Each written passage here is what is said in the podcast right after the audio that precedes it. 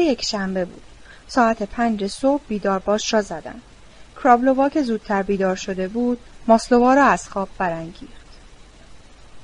چشمهایش را مالی نفس عمیقی کشید. هوای کثیف خوابگاه ریه هایش را پر کرد. پریشانتر از هر روز به اطراف نگاه کرد. تا دیروز تکلیفش روشن نبود و از امروز خود را محکوم می شمود. دلش می‌خواست دوباره بخوابد و به دنیای بیخودی پناه ببرد. ولی ترس از خواب نیرومندتر بود. از جا بلند شد. همه بیدار شده بودند. تنها بچه ها خوابیده بودند و زنی که متهم به فروش مشروب قاچاق بود مراقب بود که کسی بچه ها را بیدار نکند. زنی که متهم به آشوبگری بود جلو بخاری کهنه های طفل شیرخوارش را خشک می کرد و در همان حال بچه را که گریه می کرد بغل کرده بود و آرام آرام تکان می‌داد. زن مسلول دست روی سینه می فشرد و نفسش بریده بریده بیرون می آمد. زن سرخمو دراز کشیده بود و خواب دیشبش را به صدای بلند حکایت می کرد. پیرزن متهم به آتش سوزی عمدی جلو صلیب زانو زده بود و دعا می‌خواند. دختر خادم کلیسا روی تخت نشسته بود. هنوز گیج خواب بود. خوشگله موهای زبر و بدحالتش را دور انگشتان حلقه می‌کرد. از توی راهرو صدایی شنیده شد. کلید در قفل چرخید.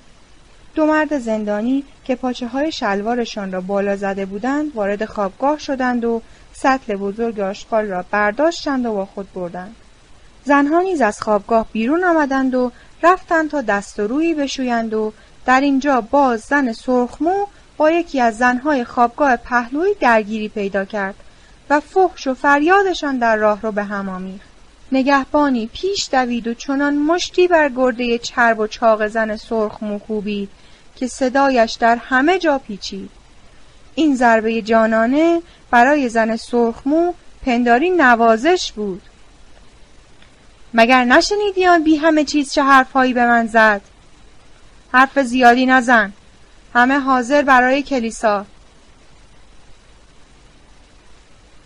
ماسلووا در این فرصت کوتاه دستی به سر و روی خود برد.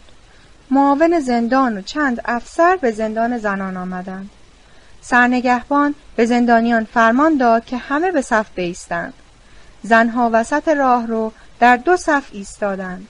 هر کس در صف دوم بود دستها را روی دوش زنهای صف جلو گذاشته بود. حاضر و قایب کردند و دو صف به فرمان سرنگهبان به سوی کلیسا راه افتادند. ماسلووا و فدوزیا وسط صف بودند.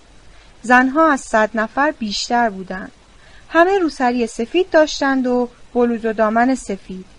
گاهی در این میان یکی دو نفر با لباسهای رنگین این هماهنگی را به هم می‌زدند. زنهای رنگین لباس مادرانی بودند که همراه فرزند محکوم خود در صف طولانی زنها از پلکان به پایین سرازیر شد. تقتق ملایم کفش های زنانه در هم افتاده بود. گاهی در گوشی با هم حرف می‌زدند و گاهی قاه قاه میخندیدند. در پیچ پلکان ماسلووا دشمن پرسر و صدای خود بکچوها را دید و به فدوزیا نشان داد. چندان از او فاصله نداشت. پایین پلکان همه ساکت شدند. صلیب کشیدند و قدم به تالار کلیسا گذاشتند. نور طلایی چلچراغ ها در فضا پخش شده بود. زنها به قسمت خود رفتند. به هم چسبیده بودند که جا برای همه باشد. بعد از آنها مردهای زندانی وارد شدند. روپوش خاکستری داشتند. دست دسته آمدند و روی نیمکت های سمت چپ نشستند. در بالای تالار گروه خوانندگان با سرهای تراشیده ایستاده بودند و حضور خود را با صدای زنجیرهایشان نشان می‌دادند. بازداشتی ها که هنوز سرشان تراشیده نشده بود پشت سر محکومان نشسته بودند. کلیسای زندان به خرج بازرگان ثروتمندی تعمیر و بازسازی شده بود. دهها هزار روبل خرج شده بود تا تالار به این صورت درآمده بود. چند دقیقه همه ساکت بودند. فقط گاهی چند نفر فین می کردند، صرفه می کردند، بچه ای جیغ می زد. زنجیرها به هم می خورد.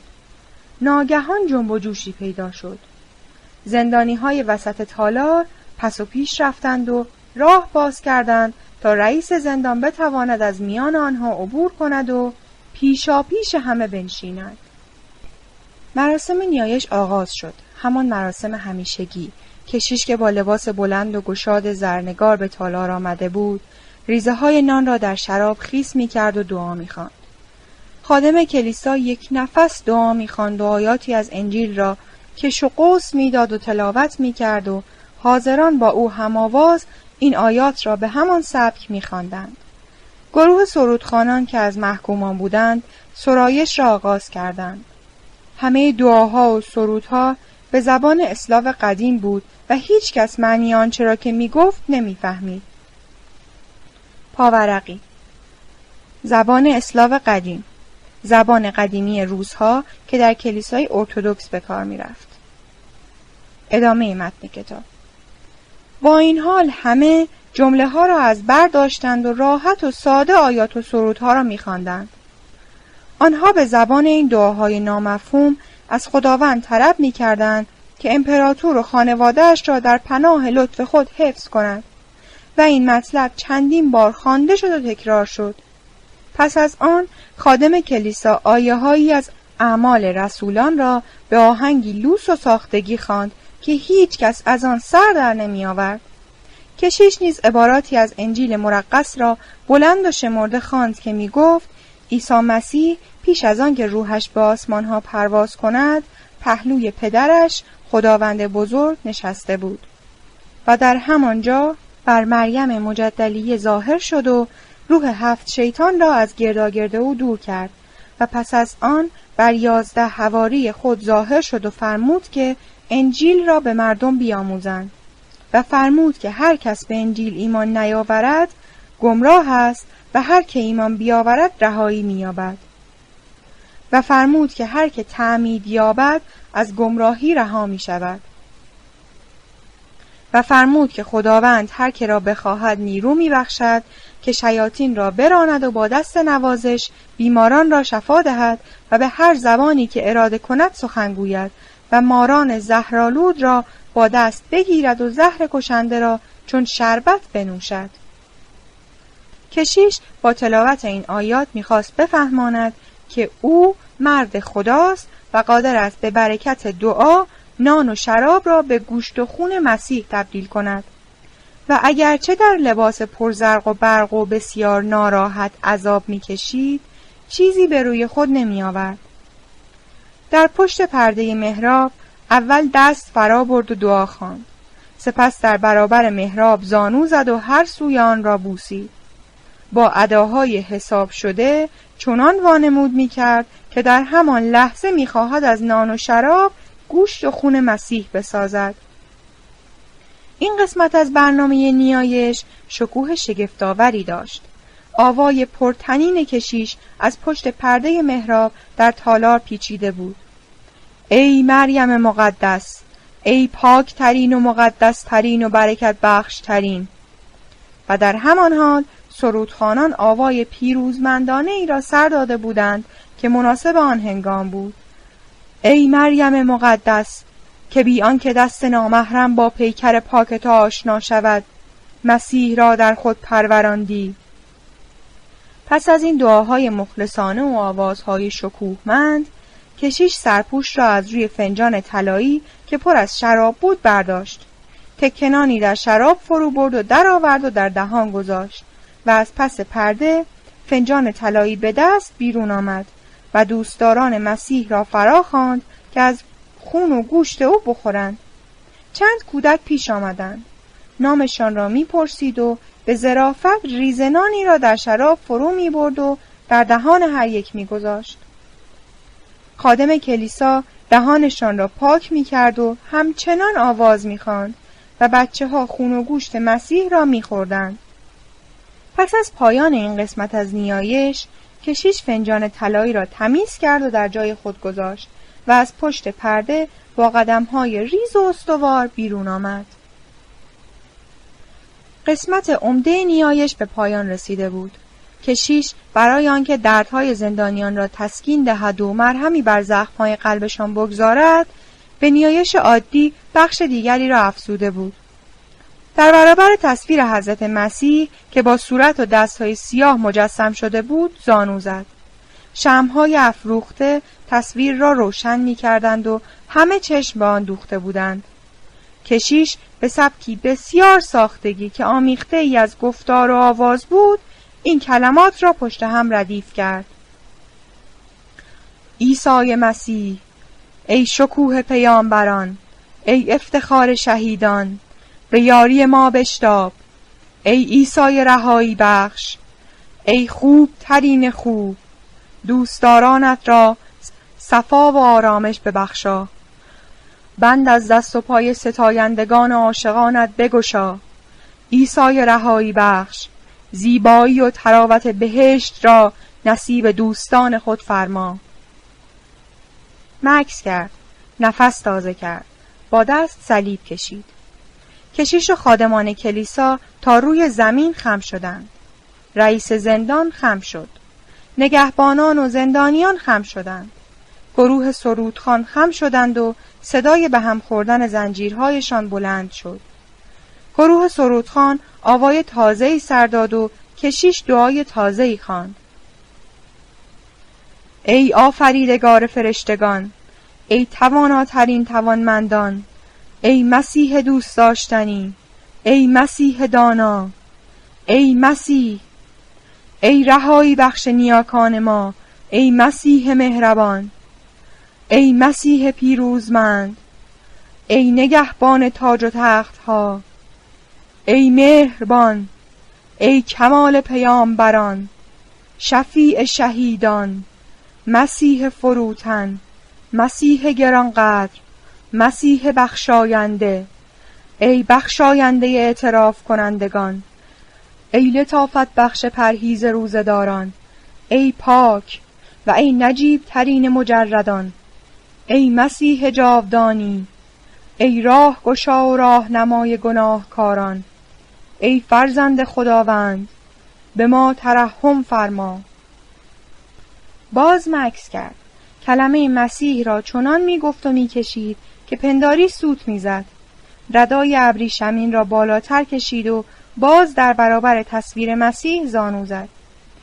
گروه سرودخان همچنان با آواز میخواندند که مسیح فرزند خداوند به ما ترحم فرما زندانیان زانو زدند صدای زنجیرها که پاهای لاغرشان را رنج می‌داد بلند شد این قسمت از نیایش با تکرار به ما ترحم فرما پایان یافت و همراه با نیایش دیگری به آوای اللویا زندانیان بعد از هر بند از این آوا صلیب میکشیدند و کم کم از این همه صلیب کشیدن خسته شدند و تنها در پایان این آوا صلیب کشیدند و کشیش هم که خستگیش کمتر از حاضران نبود نفس راحتی کشید و پشت پرده محراب رفت و دوباره باز آمد. و برای اجرای آخرین بخش نیایش صلیب بزرگ طلایی فام را از روی میز برداشت و به وسط کلیسا برد. رئیس زندان پیش آمد و صلیب را بوسید و پس از او معاون، افسران و نگهبانان زندانیان که زنجیرهایشان را به دنبال میکشیدند برای بوسیدن صلیب جلو آمدند. کشیش در همان حال که صلیب را در دست داشت با رئیس زندان حرف می‌زد. بعضی از زندانیان بعد از بوسیدن صلیب دست کشیش را هم می بوسیدند و او رطوبت آب دهان و بینیان ها را حس می کرد. بدین گونه مراسم نیایش پایان یافت. در میان این جمع از رئیس زندان گرفته تا ماسلووا هیچ کس به این حقیقت توجه نداشت که این نیایشی با آموزش های مسیح مقایرت دارد. مسیح همان مسیحی که نامش را با آن هیجان و شگفتی به زبان می آوردند و کشیش او را با آن همه شکوه و تنتنه ستایش می کرد از آنچه در اینجا گفته می شد و انجام می شد بیزار بود مسیح دوستدارانش را از این گونه یاوه پردازی ها و پریشانگویی ها باز می داشت. مسیح می گفت کسی حق ندارد خود را بالا دست و صاحب اختیار دیگران بشمارد. مسیح شکم بود و از نیایش در معابد بیزار بود. مسیح می گفت که من برای بت شکستن و خراب کردن این معابد به دنیا آمدم. مسیح می گفت که حق را باید در خلوت و دور از این معابد ستایش کرد. مسیح از زنجیر بستن به دست و پای هم و شکنجه دادن هم بیزار بود. مسیح هر نوع بدرفتاری و بیرحمی را منع می کرد مسیح می گفت من برای آزادی و رهایی گرفتاران و اسیران به زمین شما آمدم. در میان آن جمع هیچ کس متوجه این حقیقت نبود که در برابر محراب زانو زدن و صلیب طلایی شرابدار را بوسیدن دشمنی با آموزش های مسیح است. زیرا این صلیب طلایی که با شرابه های مینا آراسته شده بود نمادی از دار چوبینی بود که مسیح را بر فراز آن کشیده بودند و مسیح برای آن به دار کشیده شد که با زشت خویی و سیاهکاری می جنگید و امروز پیروانش به نام مذهب او همان زشت خویی ها و سیاهکاری ها را مرتکب می شدند. هیچ کس در میان این جمع توجه نداشت نان و شرابی که به نام گوشت و خون مسیح به خورده بچه ها می دهند چیزی جز چنگ زدن به صورت نورانی مسیح نیست مسیح برای نوع بشر مژده آزادی آورده بود و در اینجا پیروانش کودکان معصوم را در زندان نگاه داشته بودند و نان و شراب را به نام گوشت و خون مسیح به بچه ها می دادند. کشیش این مراسم را چنان با اعتقاد انجام می‌داد که گویا بهترین کار دنیا را انجام می دهد. زیرا از کودکی به او تلقین کردند که ایمان همین است و جزین نیست و مقدسان و بزرگان دین نیز کاری جزین نمی کردند. اگرچه می‌داند که نان و شراب با دعای او به گوشت و خون مسیح تبدیل نمی شود ولی تصور می کند که این کارها از واجبات است. هیچده سال تمام این کارها را کرده بود و دستاورد این مراسم و نیایش ها آن بود که زندگی راحتی داشت خانوادهش راحت بودند خرج دبیرستان پسرش را در می آورد و دخترش در یک مدرسه مذهبی به رایگان درس می‌خواند. خادم کلیسا نیز ایمانش به محکمی او بود. محکم بودن ایمانش نه به آن سبب بود که از آین مسیح چیزهای زیادی می‌دانست بلکه به آن دلیل بود که مؤمنان اهل کلیسا پاداش خوبی به او می‌دادند تا برای مرده هایشان دعا بخواند و آمرزش بطلبد. و به همین دلیل با ایمان ناب از ته دل فریاد می‌زد. یا مسیح به ما ترحم فرما. و آیه های انجیل را آنچنان پرشور می‌خواند مثل کاسبی بود که هیزم و آرد و سیب زمینی میفروشد و عقیده دارد که جامعه به این چیزها احتیاج دارد. و خرج زندگی او باید از این راه در بیاید. رئیس زندان و افسران و زندانبانان با مفهوم واقعی آین مسیح و نیک و بد این مراسم کاری نداشتند ولی فکر می‌کردند آین مسیح باید باشد و این مراسم باید انجام شود. زیرا می‌دانستند که مقامات بالاتر و حتی شخص تزار به آین مسیح معتقدند و این مراسم را به جا می آورند. ماموران زندان به این آین ایمان داشتند زیرا بیرحمی هایشان را تایید می کرد و به آنها آرامش وجدان می بخشید. اگر این اعتقاد را نداشتند محال بود که اینقدر زندانی ها را اذیت کنند و زیر فشار بگذارند و خاطرشان اینطور آسوده باشد رئیس زندان که طبع ملایمی داشت معتقد بود اگر اعتقادات مذهبیش نبود نمی توانست این شغل بیترحم را داشته باشد و اینقدر آرام و بیخیال باشد. به همین خاطر در کلیسا رفتارش مخلصانه بود. فروتن و بی حرکت می نشست و صلیب می کشید و گاهی حال گریه به او دست می‌داد و هنگامی که کشیش به کودکان معصوم دعا می کرد از جا بلند می شد و کودکی را از میان زندانیان پیدا می کرد و در آغوشش می کشید. جز چند تن که چشم و گوششان بازتر بود بیشتر زندانیان با خلوص نیت به کلیسا می آمدند و فکر می کردند صلیب طلایی، شمهای افروخته، فنجان طلایی، تصویر مسیح و ردای کشیش و هر چه در کلیساست چیز اسرارآمیزی با خود دارد که به انسان در تحمل این زندگی دشوار کمک می کند. بسیاری از این بینوایان در تمام عمر خود بارها به کلیسا آمده و دعا کرده بودند که خداوند از گرداب بدبختی نجاتشان دهد. و اگرچه هرگز دعاهایشان مستجاب نشده بود بیچارگی خود را با مذهب ارتباط نمی‌دادند و معتقد بودند که بدبیاری آنها تصادفی است و بر فرض اینکه در این دنیا مذهب فایده نداشته باشد در آن دنیا به درد می‌خورد. ماسلووا هم چنین افکاری داشت. او هم مثل دیگران در کلیسا احساس عجیبی داشت. هم خسته بود و هم احساس احترام آمیزی داشت. اول جای او پشت نرده ها بود و خوب نمی توانست کشیش را ببیند.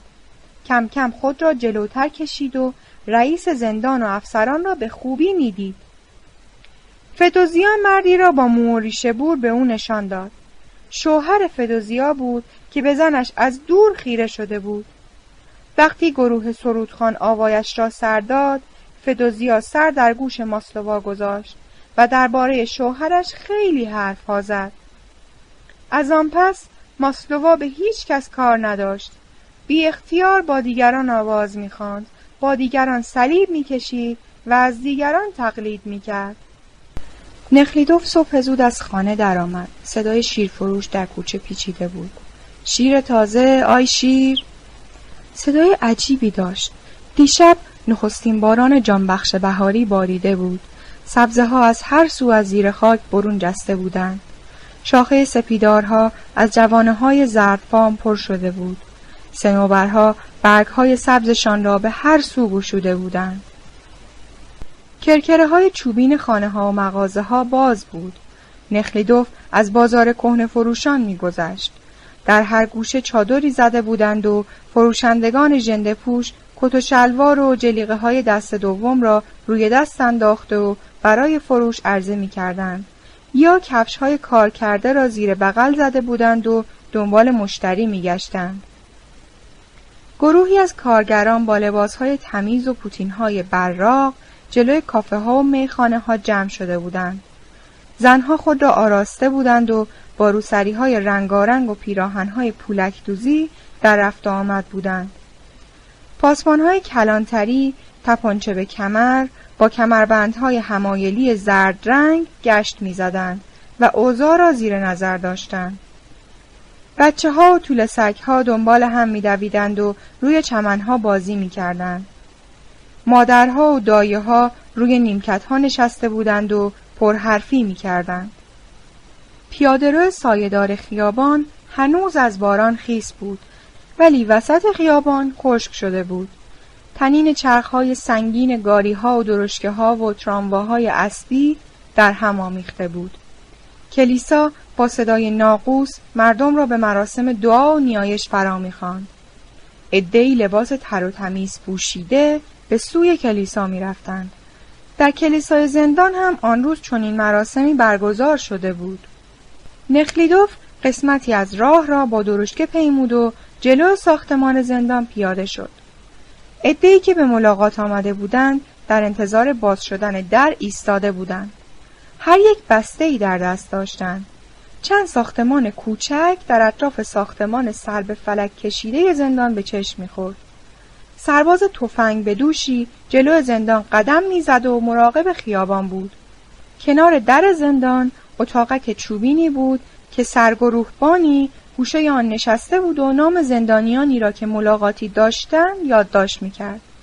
نخلیدوف هم پیش او رفت و خواهش کرد که نام کاترین ماسلووا را یادداشت کند. کی اجازه ملاقات می‌دهند؟ باید صبر کنید تا مراسم مذهبی تمام شود. شاهزاده چیزی نگفت و دوباره به میان جمع برگشت. جنده پوشی با کلاه پاره و پای برهنه و صورت پرزخم از ملاقاتی ها فاصله گرفت و به طرف در زندان رفت. سرباز تفنگ بردوش به او پرخاش کرد. کجا می روی؟ تیمسا داد نزن که شیرت خوش می شود. مرد پابرهنه دوباره به جای اول برگشت. همه به خنده افتادند. بیشتر ملاقاتی ها جنده پوش بودند. بعضی لباسشان تکه پاره بود و بعضی برعکس سر و لباسشان تر و تمیز بود.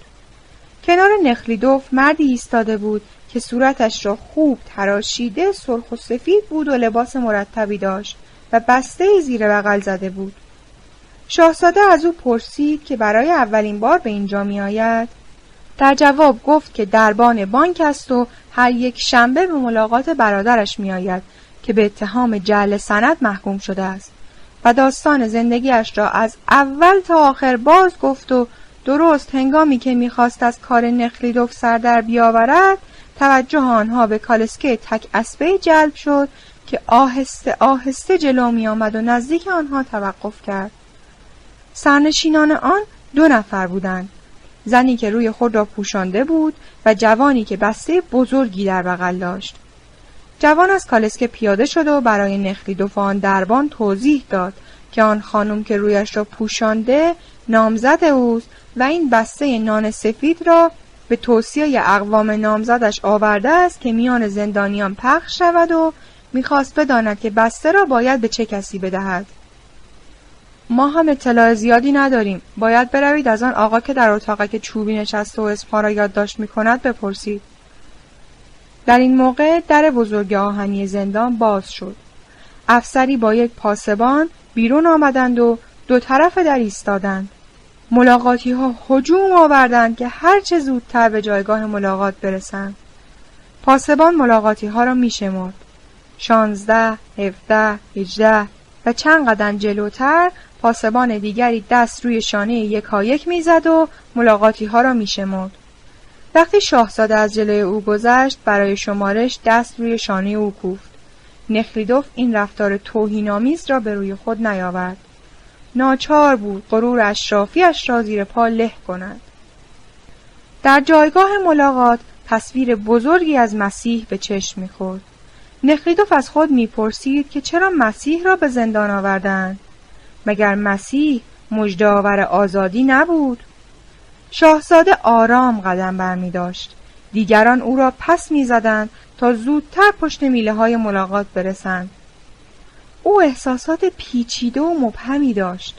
ترس از تبهکارانی که در این چهار دیواری زندانی شدند، دلسوزی برای کاتیوشا که بیگناه محکوم شده و احساس شرم. از سوی دیگر هنوز نمی‌دانست که کاتیوشا با او چه برخوردی خواهد داشت. چنان گیج بود که هنوز نمی‌دانست عوضی به جایگاه ملاقات مردها آمده. حالان که پاسبانی که ملاقاتی ها را می شمرد مرتبا فریاد می کشید و جایگاه ملاقات زنها و مردها را با انگشت نشان می‌داد و شاهزاده توجهی نکرد و دنبال جمعیت به اینجا آمده بود.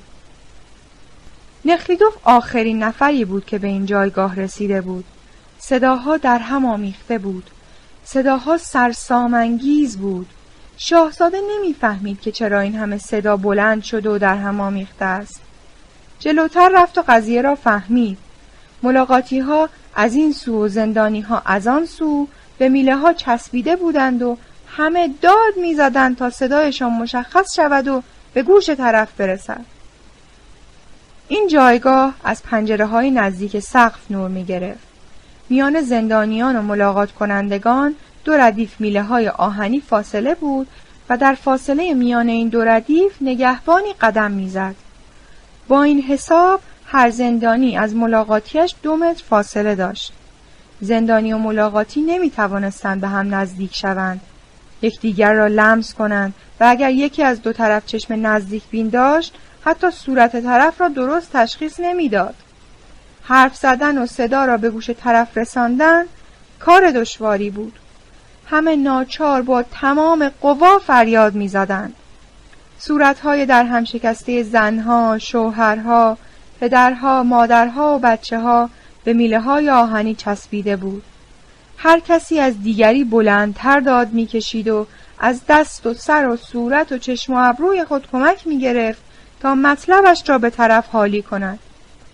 هیچ کس فرصت فکر کردن برای فهم حرفهای طرف مقابل و آماده کردن جواب مناسب نداشت. نخلیدوف آنچه را می‌دید باور نمی‌کرد. نزدیک او پیرزن ریزندامی به میله ها چسبیده بود. چانهش میلرزید و چشم به جوان رنگ پریده سرتراشیده دوخته بود و به دقت حرفهای او را گوش می‌داد. پهلوی پیرزن مرد میان سالی با لباس کاری ایستاده بود و با یک زندانی حرف می‌زد که چهره غمزده داشت و ریش انبوه خاکستری فام کمی آن طرفتر آدم لاتمعابی ادا در می آورد و داد می‌زد و گاه و بیگاه قهقهه می‌زد زنی که روسری پشمی داشت و بچه ای را بغل کرده بود پای میله ها روی زمین نشسته بود و حق حق گریه می کرد.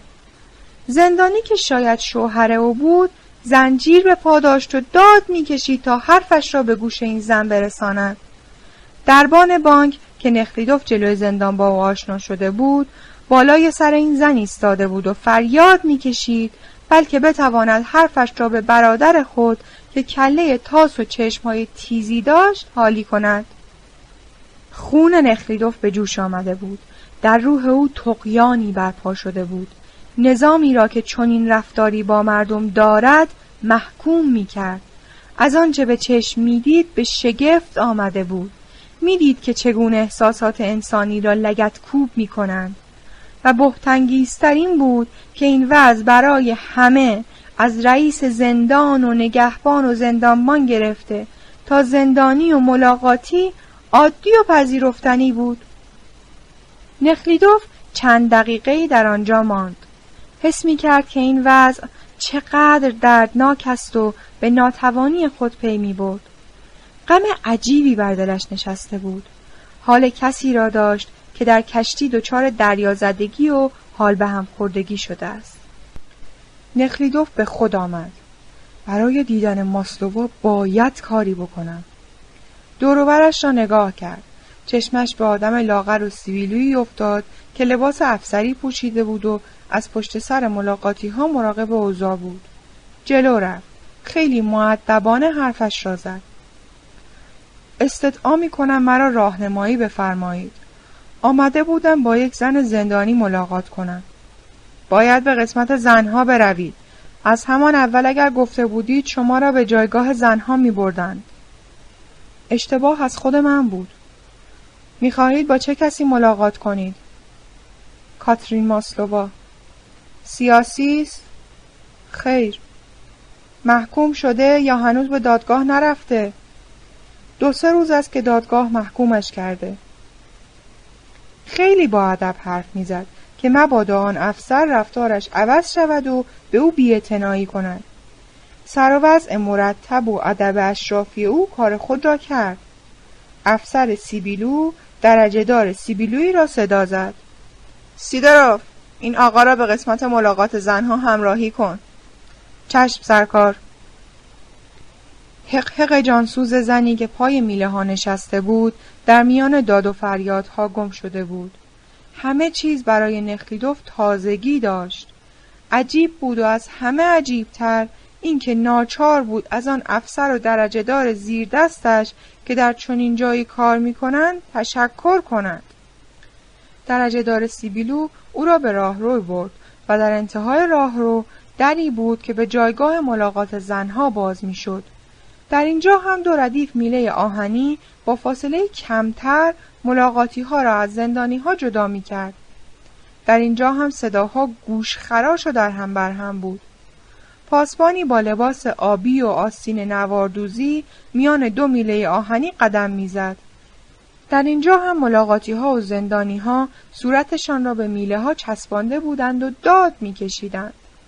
یک طرف ملاقاتی ها بودند با لباس های رنگارنگ و طرف دیگر زنهای زندانی با لباس سفید و تک و توک با لباس معمولی خودشان. در هر دو طرف میله ها یک جای خالی نبود. بعضی روی نوک پا بلند شده بودند و از بالای سر دیگران با طرف مقابل حرف می زدند. بعضی روی زمین پای میله ها نشسته بودند.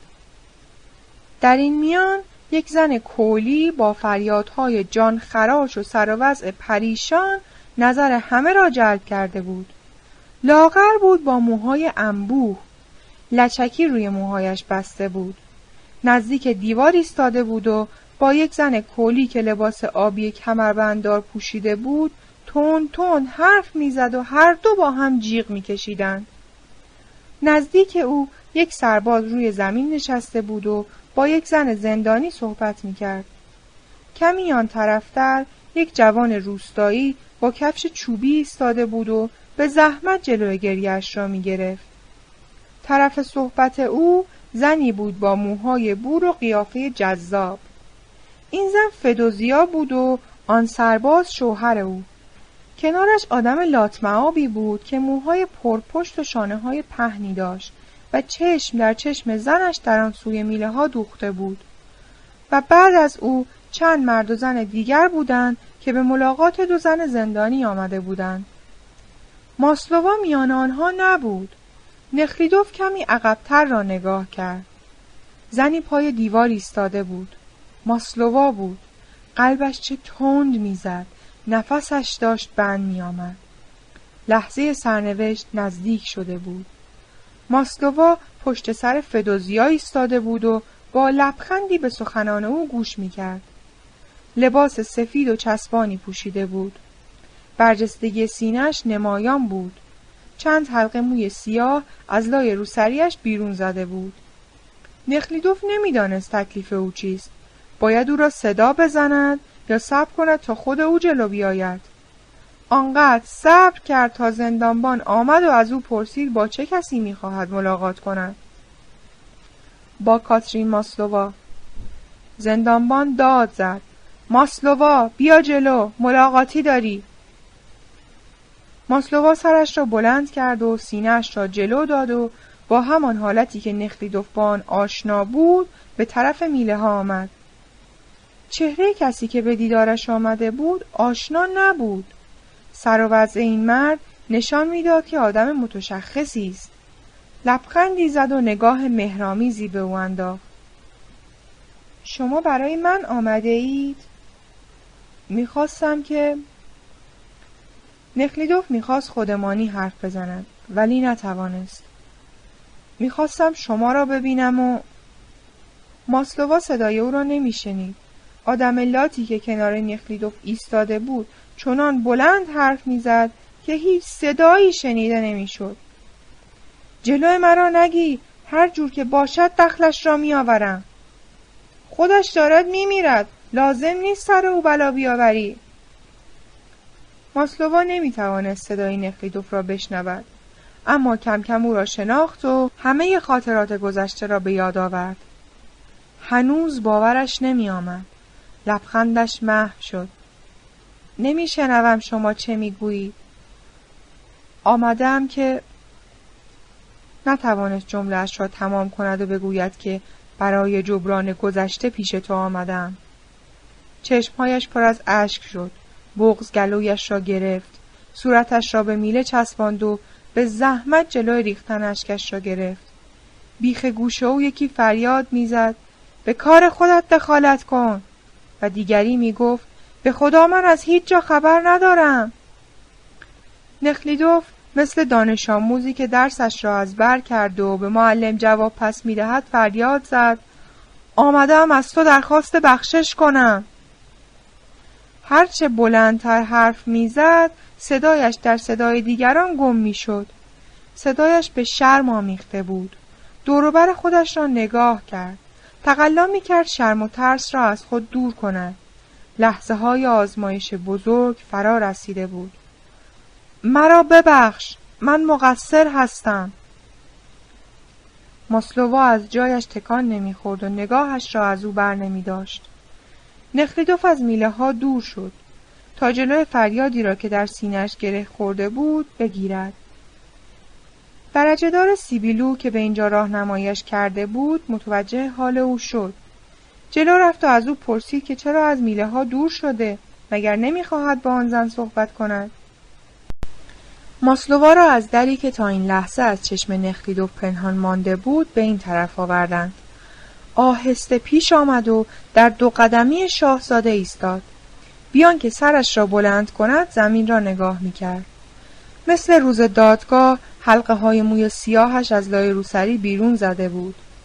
افسرده و پف کرده بود و کمی پریدرنگ چهرش خوشایند و آرام بود. چشمان سیاهش زیر پلک های ورم کرده جور عجیبی برق می‌زد. درجه دار سیبیلو آنها را به حال خود گذاشت. اینجا می توانید حرفهایتان را بزنید. نخلیدوف به طرف نیمکتی که کنار دیوار بود رفت و نگاه پرسندهای به درجه دار انداخت و چون مانعی ندید روی نیمکت نشست. ماسلووا هم کنار او نشست. می‌دانم که مشکل است مرا ببخشید. خیلی دیر شد و شاید گذشته دیگر قابل جبران نباشد. ولی آمدم که هر کاری بگویید بکنم. اشک در چشمانش جمع شده بود.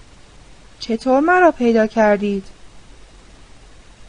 در نگاه ماسلووا هیچ گونه احساسی نبود. چشمهایش کمی تاب داشت. نخلیدوف به چشم می‌دید که چقدر ماسلووا در این سالها عوض شده. در دل گفت خدایا کمکم کن. راه راست را پیش پای من بگذار. پریروز من هم در هیئت منصفه بودم. شما متوجه من نشدید؟ نه شما را نشناختم. من به کسی نگاه نمی کردم. چه بر سر بچه آمد؟ همه چیز را بگویید. کاتیوشا نگاهش را برگرداند. بعد از تولد مرد. خدا به او رحم کرد. چطور شد که مرد؟ خود من بعد از زایمان در وضع بدی بودم. نزدیک بود بمیرم. چطور امه های من گذاشتن شما از آنجا بروید؟ چه کسی حاضر است خدمتکار فریب خورد و آبستن را پیش خود نگه دارد؟ شکم من که بالا آمد قضیه را فهمیدم. از خانه بیرونم کردند و تازه چه فایده دارد از این چیزها حرف بزنیم؟ همه چیز گذشته همه چیز تمام شده. همه چیز تمام نشده. آمدم خطای خودم را جبران کنم. این چیزها را نمی شود جبران کرد. مگر حال و روز مرا نمی بینید لحن او آن به آن سرزنش بارتر می شد شاهزاده را تحقیر می کرد حالا که بعد از سالها او را می‌دید گذشته در ذهنش بیدار شده بود. به یاد آورد که چقدر آن جوان خوشقیافه را دوست می داشت و چه شبها که با خیال او به خواب می رفت و ایام بدبختی و فلک زدگی را به خاطر آورد. چه رنجها تحمل کرده بود چه بیچارگی کشیده بود. زخم عمیقی بر قلبش نشسته بود. سالها بود که خاطره این مرد را در گوشه دست نیافتنی روح خود پنهان کرده بود. ولی حالا او را در کنار خود می‌دید. کم کم پی می برد که این آقای متشخص و خوش لباس و اطرالود آن جوانی نیست که نخستین عشق او بود و آنقدر پاک و مهربان بود. حس می کرد این شخص هم مثل همه مردها می‌خواهد آتش شهوت خود را با جسم او خاموش کند و این احساس در نگاه او اثر گذاشت. چند لحظه ساکت شد. به فکر فرو رفت. گذشته گذشته است. مرا به زندان و تبعید محکوم کردند. من یک زندانی هستم. لبهایش میلرزید. همه چیز را می‌دانم. می‌دانم که شما گناهکار نیستی. من نه دزدم نه آدم کش. می‌گویند اگر وکیل خوبی داشتم محکوم نمی شدم می‌گویند باید تقاضای فرجام بدهم. از کجا پول بیاورم؟ با یک وکیل زبردست صحبت کردم. نگران نباشید. باید وکیل خیلی خوبی باشد تا بتواند کاری بکند. فکر این چیزها نباشید. تا من هستم قصه این چیزها را نخورید. هر دو ساکت شدند. خنده کاسبکارانه ای بر لب ماسلووا نشست. از شما خواهشی دارم. کمی پول به من بدهید. اگر دارید ده روبل به من بدهید. البته که دارم. نخلیدوف کیف پولش را درآورد. ماسلووا نگاه ترسالودی به درجه دار سیبیلو انداخت. نه جلوی او پول را ندهید وگرنه از من می‌گیرند. وقتی درجه دار سیبیلو پشتش را با آنها کرد نخلیدوف کیفش را درآورد. تا آمد اسکناس را به ماسلووا بدهد نگهبان رویش را برگرداند. شاهزاده ناچار شد اسکناس را کف دستش نگه دارد. احساس عجیبی به او دست داده بود. متوجه شده بود که این زن با آن دختر معصوم و پاک از زمین تا آسمان فرق دارد و در همین حال مراقب درجه دار بود و اسکناس را کف دستش مشاله کرده بود. لحظه نسبت به همه چیز تردید پیدا کرد. گویی چیزی وسوسش می کرد و صدایی در گوش او می گفت فکر عاقبت این کار باش کاری از دست تو بر نمی آید این زن مثل زنجیر به گردن تو خواهد پیچید. زندگیت را تباه خواهد کرد. اسکناس ده روبلی را به او بده و از او خداحافظی کن و برای همیشه فراموشش کن. دچار بحران عجیبی شده بود. به ترازوی میمان که دو کفش برابر ایستادند و به محض اینکه پرکاهی در یک کفه میافتاد سنگینتر می‌شد. نمی‌دانست از چه کسی باید یاری بگیرد. ندای پاکی که دیشب از اعماق جانش شنیده بود با آن صدای وسوسه انگیز به مقابله برخواسته بود. به فکر افتاد با ماسلوا خودمانی حرف بزند و همه چیز را به او بگوید. کاتیوشا آمده بودم از تو درخواست بخشش کنم. هنوز به من جواب نداده ای. حاضری گناه مرا ببخشی؟ در مقابل هر کاری که بگویی می‌کنم. ماسلووا گوشش به او نبود. تمام حواسش متوجه درجه دار سیبیلو بود که بتواند در لحظه مناسب اسکناس را از نخلیدوف بگیرد. به محض اینکه درجه دار رویش را با آن طرف کرد پرید و اسکناس را قاپید و زیر کمربندش پنهان کرد. این حرفها به نظر من مسخره است. شاهزاده فهمیده بود که در این لحظات ماسلووا روحیه مناسبی ندارد و به هر چیز به چشم کینه و دشمنی مینگرد ولی حرفهای تند و تیز این زن او را از جا در نمی برد. بلکه برعکس هرچه مخالفت می‌دید بیشتر ایستادگی می‌کرد راه دشواری در پیش داشت. از دشواری نمی ترسید. اگرچه تردید گاهی به جان او میافتاد اما کم کم وسوسه ها را از خود دور کرد. احساس پاک و عزیزی داشت. این احساس برای او تازگی داشت. با جسم این زن کاری نداشت. از او چیزی نمی‌خواست. منظورش این بود که دست این زن را بگیرد و از گرداب بلا بیرون بکشد و رستاخیزی در روح او پدید آورد. کاتیوشا چرا اینجور حرف می‌زنی؟ یادم هست که تو آن روزها چه موجود پاک و خوبی بودی. حرف آن روزها را نزنیم باید حرف آن روزها را بزنیم همه چیز را باید به خاطر بیاوریم گذشته را می‌خواهم جبران کنم می‌خواست بگوید که حتی حاضر است با او ازدواج کند ولی نگاه رمنده کاتیوشا او را منصرف کرد ترسید که چیزی بگوید و این زن او را از خود براند ملاقاتی ها کم کم آماده رفتن می شدند. درجه دار سیبیلو نزدیک نخلیدوف آمد و یادآوری کرد که وقت ملاقات تمام شده است. ماسلووا از جا بلند شد. کاتیوشا خیلی چیزها هست که هنوز به شما نگفتم. دستش را جلو برد. باز هم میآیم. شما همه چیز را گفتید. همه چیز را نگفتم. ترتیبی می دهم که در جای مناسبی همدیگر را ببینیم. موضوع مهمی را باید بگویم. نخلیدوف خیال می کرد در همان دیدار اول به محض اینکه ماسلووا او را ببیند و درخواست بخشش او را بشنود بیدرنگ زیر و رو می شود و به صورت همان کاتیوشای پاک و معصوم در می آید. ولی حقایق با تصورات او هزاران فرسنگ فاصله داشت.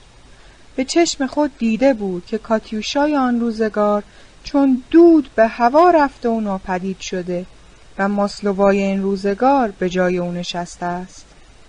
و عجیب ترین بود که ماسلووا به خاطر محکومیت در دادگاه متأثر بود اما از فاحشگیش شرمنده نبود. حتی احساس رضایت و سربلندی می کرد و نمی‌خواست چیزی جز این باشد. معمولا هر کس هر شغل و حرفه‌ای داشته باشد خیال می کند برای جامعه سودمند است و از هر نظر اهمیت دارد. در اشتباهند آنها که خیال می کنند دوستها، آدمکشها، جاسوس ها و فاحشه ها شغل خود را ننگی می شمارند و از آن شرم سارند. حقیقت جز این است. افرادی که در اثر خطای خیش یا بدبیاری به کارهای ناپسندی کشیده می شوند برعکس تصور ما از وضع خود ناراحت نیستند. حتی توقع دارند که همه به آنها احترام بگذارند و برای این منظور با کسانی نشست و برخواست می کنند که آنها را محترم بشمارند و عقاید و افکارشان را بپذیرند. ما از این تعجب می کنیم که ها به زبردستی خود در سرقت می بالند فاحشه ها به هرزگی خود و آدمکش ها به بیرحمی خود افتخار می کنند علت تعجب ما این است که میان آنها زندگی نمی کنیم و با محیط آنها بیگانه ایم. ولی هنگامی که میشنویم ثروتمندی از مال و منال خود که از قارت مردم به دست آمده حکایت می کند یا سرداری از هایش که جز آدم کشی و بیرحمی نیست داستان می‌گوید یا آدم صاحب مقامی از اعمال قدرت خود که جز ظلم و استبداد نیست به افتخار حرف می‌زند تعجب نمی کنیم و اگر ما درباره این افراد قضاوت بد نمی کنیم و آنها را قارتگر و آدمکش و ظالم نمی‌دانیم به این علت است که ما در جامعه ای زندگی می کنیم که این نوع کارها را زشت و ناپسند نمی شمارند بلکه مایی افتخار می دانند و ما هم ذره از این فضای گسترده و عضوی از این جامعه هستیم. ماسلوای فاحشه که به زندان و تبعید محکوم شده بود در محیطی زندگی می کرد. که کارش را موجه می دانستند و تا حال به فضای گسترده تر و تازه تری قدم نگذاشته بود که ناچار شود درباره کار و حرفش تحمل کند. تصورش این بود که بالاترین شادی و خوشبختی پیر و جوان دانا و نادان توانا و ناتوان در لذت بردن از زنهای زیباست و اگرچه چیزهای دیگری هم در زندگی هست موضوع اصلی هوسرانی است. و او که خود را زنی زیبا و خواستنی می‌دانست خواه و ناخواه برای کامجویی به مردان تسلیم می‌شد و با این حساب خود را موجودی مفید و با اهمیت میشمرد. زندگی گذشته و حال او فلسفهش را تایید می‌کرد. در ده دوازده سال اخیر به هر جا قدم میگذاشت مردها دوروبرش چرخ می‌زدند و می‌خواستند از او کام بگیرند و هنوز مردی را ندیده بود که جز این انتظاری از او داشته باشد تجربه به او فهمانده بود که دنیا مجموعه ای از آدمهایی است که هدفشان کامجویی است و برای کامجویی و منفعت شخصی به هر کاری از دروغ و ریا گرفته تا زور و شدت عمل متوسل می شوند. با این تصورات ماسلووا نه تنها خود را در پسترین طبقه جامعه جا نمی‌داد بلکه بالاترین و مهمترین مقام را حق خود می‌دانست و چنان شیفته افکار خود بود که حاضر نبود عقیده دیگری را بپذیرد. و اگر کسی حرفی جز این می‌زد متأثر می‌شد و به خشم میآمد. زیرا اگر پایه های عقایدش سست می‌شد زندگی برای او تحمل ناپذیر می‌شد. به همین سبب هنگامی که احساس کرد که نخلیدوف قصد دارد دست او را بگیرد و به فضای تازه‌ای ببرد در برابر او موضع گیری کرد. از آن میترسید که در فضای تازه زیر پایش سست شود و اعتماد به نفس خود را از دست بدهد و در همین مسیر بود که تا حال خاطرات اول جوانی و نخستین عشق را از خود میراند. چون این خاطرات با فضا و اعتقادات فعلی او هماهنگ نبود و تعادل او را برهم می‌زد. تا امروز توانسته بود این خاطرات را در گوشه فراموشی دفن کند و دور آن حساری بکشد که حتی یک روزن به بیرون نداشته باشد. به زنبوری شبیه بود که کندوی اصلش را زیر خاک پنهان کند تا کسی به شهد او دسترسی پیدا نکند و امروز به جای آنکه در نخلیدوف مرد تازه ای را با اندیشه های پاک و باطن مصفا ببیند او را به صورت آدم بانفوذ و ثروتمندی می‌دید که با جیب پر از پول پیش او آمد و قصدی جز هماغوشی با او ندارد نخلیدوف در فضای دیگری سیر می کرد. وقتی در میان جمع ملاقاتی ها از زندان بیرون می رفت در این فکر بود که باید به او همه چیز را بگویم بگویم که می‌خواهم با او عروسی کنم. به در زندان که رسید باز نگهبان دستی به شانه او کوفت و او را هم مانند دیگران شماره کرد. شاهزاده چیزی نگفت. دیگر به این نوع بی احترامی ها اعتنا نداشت. نخلیدوف تصمیم گرفته بود راه و روش زندگی را تغییر دهد خدمتکاران را جواب کند آپارتمان با شکوه خود را اجاره دهد و اتاقی در هتل بگیرد. آگرافنا با نظر او موافق نبود و می‌گفت که تا رسیدن زمستان باید دست نگه داشت چون در فصل تابستان مستجر خوب پیدا نمی شود. تازه اول باید رفت و انباری کرایه کرد و مبل اساس را در آن جای داد. با این ترتیب تصمیم نخلیدوف ظاهرا نتیجه بود. او می‌خواست به گوشهای برود مثل یک دانشجو زندگی کند اما همه چیز به صورت سابق مانده بود. بروبیایی هم در خانه راه افتاده بود. داشتند همه جا را گردگیری می‌کردند. مبل و اساس و لباسهای پشمی را روی هم ریخته بودند و هوا می‌دادند و جابجا می‌کردند. دربان و وردست او و زن آشپز و کرنونی پیشخدمت دست به دست هم داده بودند تا از پس این کارها برایند. اول لباسها را از صندوقها و دولابها درآوردند و همه را روی بند آویزان کردند. بعضی از این لباسها از پوستهای بسیار گرانبها بود که تا حال یک بار پوشیده نشده بود. بعد نوبت مبلها و فرشها رسید. دربان و وردست او بازوان قوی خود را به کار انداختند و مبلها را جابجا کردند و فرشها را تکاندند. بوی نفتالین در تمام اتاقها پخش شده بود. نخلیدوف که از پنجره بیرون را نگاه می‌کرد چشمش به خیرت و هایی افتاد که روی هم ریخته بود. آن همه مبل و اساس و فرش و لباس را بیفایده و مسخره می‌دانست و از فکرش میگذشت که این کارها برای چه؟ شاید هم بد نباشد. آگرافنا سرش گرم می شود و کرنونی و زن آشپز و دربان و وردست او کمی خود را تکان می دهند و ورزش می کنند. شاید هم نباید عجله کرد تا وقتی وضع ماسلووا روشن نشده تغییر راه و روش زندگی بیفایده است. باید صبر کنم تا معلوم شود که ماسلووا را به تبعیدگاه می‌برند و من هم همراه او می‌روم یا نه. دنبال کار ماسلووا بود. و همان روزی که قرار بود نزد فانارین وکیل معروف دادگستری رفت. دفتر وکالت او بسیار مجلل بود. با درختان زینتی و پرده های گرانبها و مبل های نفیس آراسته شده بود. به نظر می آمد که تازه به دوران رسیده ای پول بادآورده ای را خرج جلال و شکوه ظاهری اینجا کرده است. در تالار انتظار که بسیار شکوهمند بود عدهای دور میزی نشسته بودند. روی میز پر از مجلات و کتابهای سرگرم کننده بود و بی اختیار آدم به یاد اتاق انتظار دندان پزشک ها میافتاد. منشی آقای وکیل که در گوشه تالار پشت میز بزرگی نشسته بود سلام بلند بالایی به نخلیدوف کرد و رفت که ورود شاهزاده را خبر بدهد.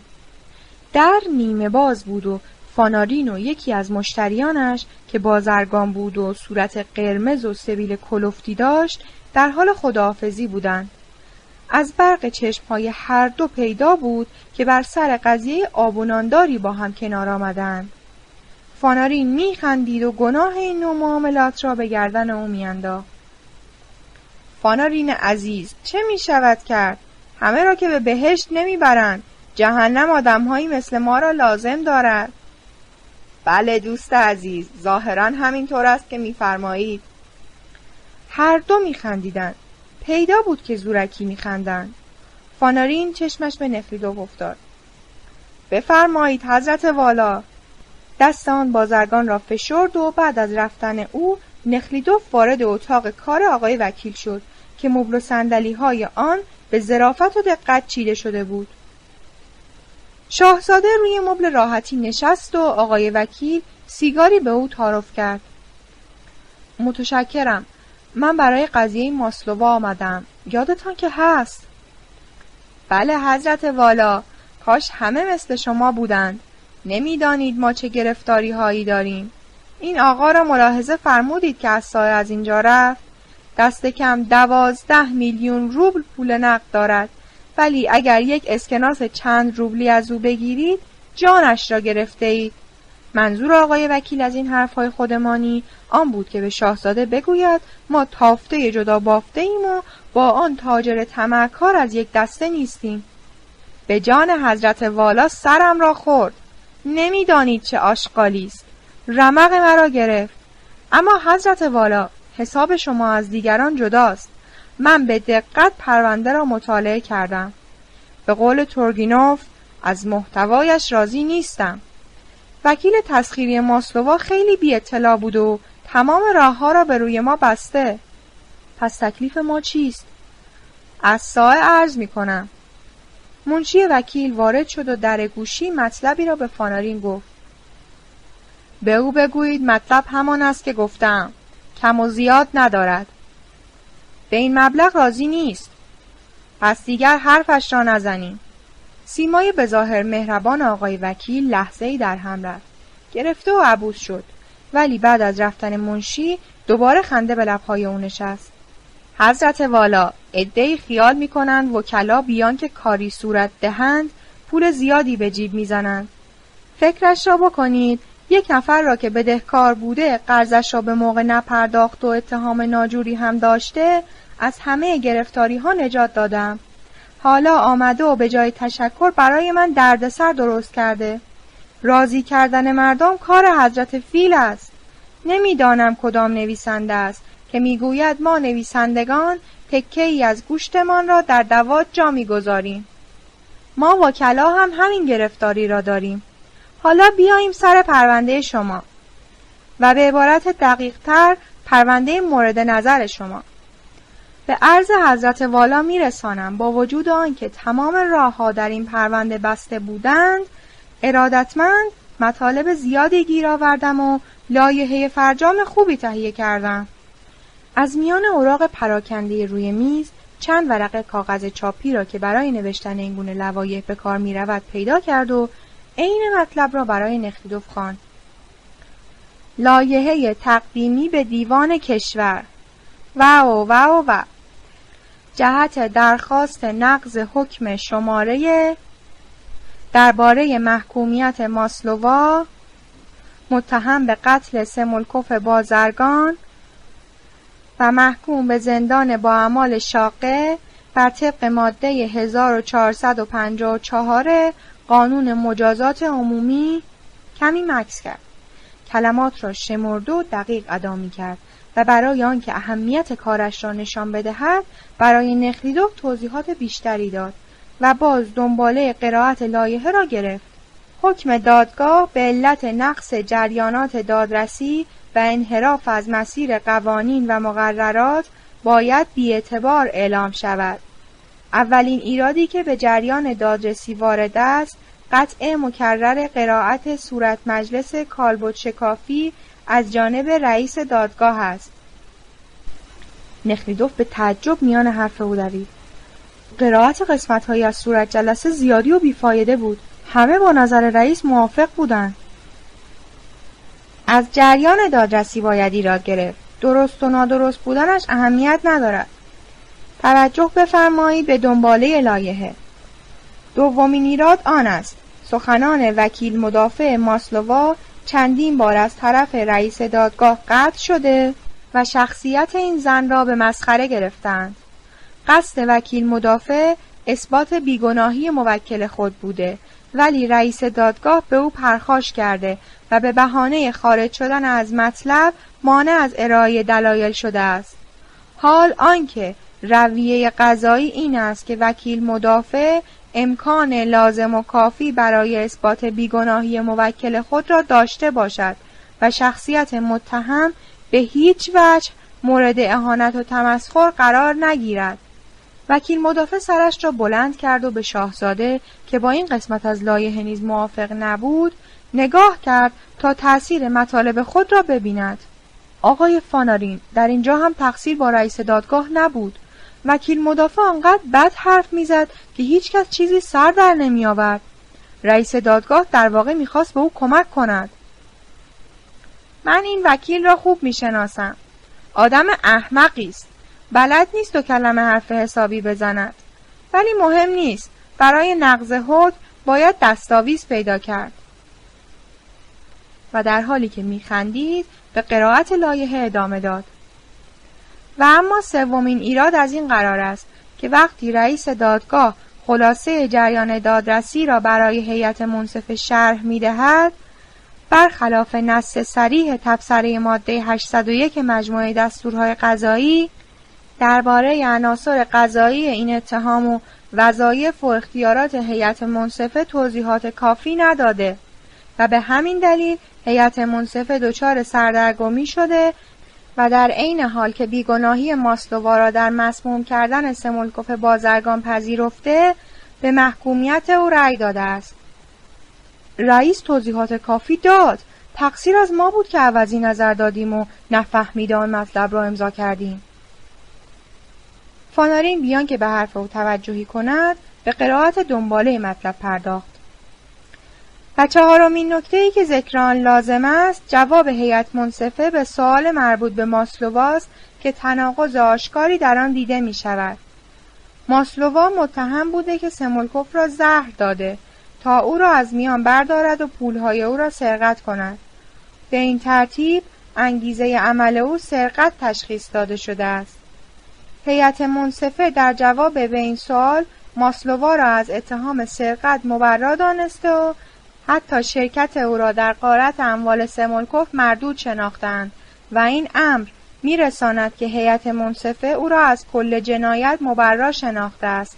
ولی توضیحات ناقص رئیس دادگاه در تفهیم مقررات و اصول قضایی باعث سوء تفاهم شده و هیئت منصفه نظر متناقض خود را ابراز داشته است.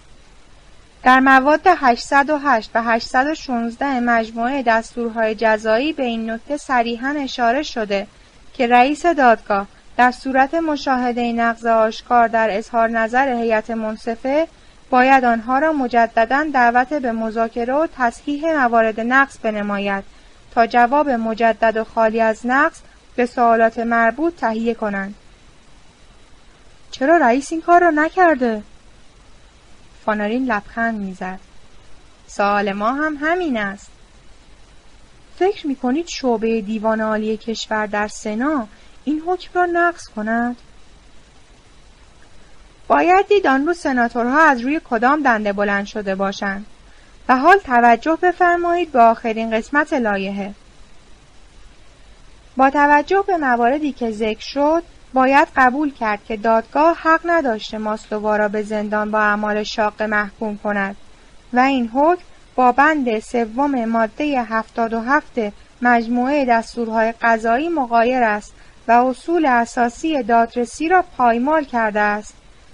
و با توجه به مطالب مذکور در فوق این جانب وظیفه دارم از عالی جنابان تقاضا کنم. این حکم با توجه به مواد 909 و 910 و بند دوم ماده 912 و ماده 928 مجموعه دستورهای قضایی نقض شود و با احاله پرونده به یکی از دادگاه های همتراز حکم متناسب و عادلانه صادر گردد. توجه می‌فرمایید حضرت والا در تنظیم این لایحه تمام کوشش خود را به کار بردم ولی بهتر است با هم صادق باشیم. شانس موفقیت بسیار کم است. همه چیز بستگی دارد به ترکیب افرادی که باید روی این پرونده اظهار نظر کنند. اگر شما در مجلس سنا دوستانی دارید از نفوذ خودتان استفاده کنید. در آنجا دوستانی دارم. پس بی معطلی اقدام کنید. معمولا همه آنها پیر از کار افتاده اند و به مرض بواسیر دچارند. حاضر نیستند مدت طولانی روی صندلی بنشینند و پرونده ای را دقیقا بخوانند. در حدود سه ماه طول می کشد تا پرونده به آنجا برود و به آن رسیدگی کنند اگر حکم را به اصطلاح قضایی ابرام کردند یعنی تایید کردند تنها راه این است که از اعلی حضرت امپراتور تقاضای عفو کنیم در آنجا هم کار به سادگی جلو نمی رود. باید از دوستان درباری کمک بگیرید. خود من در دربار آشنایانی دارم و در صورت لزوم از آنها کمک می گیرم. متشکرم. حالا بفرمایید چقدر باید برای حق الوکاله حضرت عالی تقدیم کنم؟ منشی من ترتیب این کار را می دهد و اوراق لازم را برای امضا در اختیار شما می گذارد. خواهش دیگری هم دارم. از دادستان یک اجازه نامه برای ملاقات در زندان گرفتم. ولی گفتند برای دیدن زندانی در ساعت غیر ملاقات اجازه نامه به خصوص استاندار لازم است. شما از این موضوع اطلاع دارید؟ درست گفتند. فعلا استاندار مسافرت رفته. تمام اختیارات دست معاون اوست که آدم احمق و بداخلاقی است. راحت نمی شود با او کنار آمد. منظورتون ماسلنیکوف است؟ بله با او آشنا هستی؟ خیلی زیاد خیلی بیشتر از آشنایی باید پیش او بروم نخلیدوف از جا بلند شد که خداحافظی کند خانم ریزه و بسیار زشتی وارد اتاق شد. هیکل استخوانی داشت و بینی پت و پهن. او زن فانارین بود و پیدا بود که از زشتی خود نه تنها شرمنده نیست بلکه هم پرمدعاست و هم از خود راضی. لباسی از مخمل زرد با کاربردهای حریر سبزفام پوشیده بود و موهای کمپشتش را حلقه حلقه کرده بود. آدم درازقامتی همراه او بود که خیلی خوشخندان بود و کت ابریشمی پوشیده و کروات سبز بسته بود. نخلیدوف او را میشناخت از نویسندگان بود. زن زشت رو آمده بود که شوهرش را با خود ببرد. باید تو هم بیایی. انجمن خوبی است. سیمون ایوانویش قول داده شعرهای جدیدش را بخواند.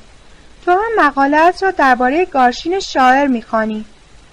شاهزاده می‌خواست برود که زن چند کلمه ای در گوش شوهرش گفت و به طرف او آمد. حضرت والا چقدر از زیارت شما خوشحالم. خواهش می‌کنم شما هم به جلسه شاعرانه ما تشریف بیاورید. برای همه ما مایی افتخار است. فاناری هم به کمک او آمد که او را به این کار راضی کند. اگرچه تصور می‌کرد که در برابر زیبایی و شخصیت همسرش هیچ کس تاب مقاومت ندارد. نخلیدوف گرفته و بیحوصله بود و با نهایت ادب ابراز تأسف کرد که نمی‌تواند در این جلسه شاعران حضور یابد و بعد از سپاسگزاری از محبت خانوم از در بیرون رفت. به محض اینکه در پشت سر او بسته شد زن زشت رو اخت کرد. این آقا چقدر ادا و اصول دارد؟ منشی آقای وکیل اوراق لازم را تهیه کرده بود که در برابر هزار روبل حق الوکاله این پرونده را تا آخر دنبال کند منشی آهسته و با ادب زمزمه می کرد که آقای فانارین فقط کارهای بسیار مهم را قبول می کند و به خاطر گل روی شاهزاده این کار جزئی را پذیرفته است. این تقاضانامه را چه کسی باید امضا کند؟ خود متهم اگر به آقای فانارین وکالت داده شود خود ایشان امضا می کنند و آن را به جریان می گذارند. این درخواست را با خودم به زندان می‌برم و به آن زن می‌دهم که امضا کند. نخلیدوف امیدوار بود که به این بهانه باز ماسلووا را ببیند و بیشتر با او حرف بزند. در ساعت مقرر نگهبانان سود کشیدند. درهای آهنی خوابگاه های زندان زنان باز شد. زنها پا برهنه یا با جوراب در خوابگاهشان این طرف و آن طرف می‌رفتند. مردانی که به بیگاری آمده بودند سطلهای بزرگ آشغال را برداشتند و بردند بوی گند زباله در فضا پراکنده شد زندانی ها دست و رو شستند و لباس پوشیدند و در راهروها صف کشیدند و بعد از تمام شدن حاضر و غایب رفتند تا آب جوش بیاورند و چای درست کنند. آن روز زندانی ها موقع چای خوردن دور هم نشسته بودند و حرف می زدند. موضوع داغ روز شلاق زدن دو مرد زندانی بود که قرار بود جلوی چشم همه این کار انجام شود. یکی از این دو جوانی بود به نام واسیلیوف که دفتردار تجارتخانه و آدم باسوادی بود. جرمش این بود که مشوقش را در یک حالت بحرانی کشته بود. رفقایی که با او در یک بند بودند دوستش می داشتن. خوش اخلاق و دست و دلباز بود. در برابر زور سر خم نمی کرد. و به همین دلیل مقامات زندان از او خوششان نمی آمد چون مقررات و قوانین را دقیقا می دانست و از حق خود و دیگران دفاع می کرد.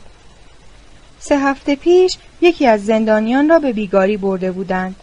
سطل زباله از روی دوش او وارونه شده لباس نوع نگهبانی را آلوده کرده بود. نگهبان از جا در رفت و زندانی را کتک زده بود واسیلیوف دفاع از زندانی را به عهده گرفت. جلو افتاد و گفت که مقررات زندان اجازه نمی‌دهد زندانی را کتک بزند. آن نگهبان فریاد کشید مقرراتی نشانت بدهم که یک وجب روغن رویش باشد. واسیلیوف دست پاسبان را گرفت و پیچاند و بیرونش انداخت. نگهبان به رئیس زندان شکایت کرد. رئیس دستور داد واسیلیوف را به زندان انفرادی بیندازند زندان انفرادی اتاقک هایی بود تاریک که درش را از بیرون چفت می کردن.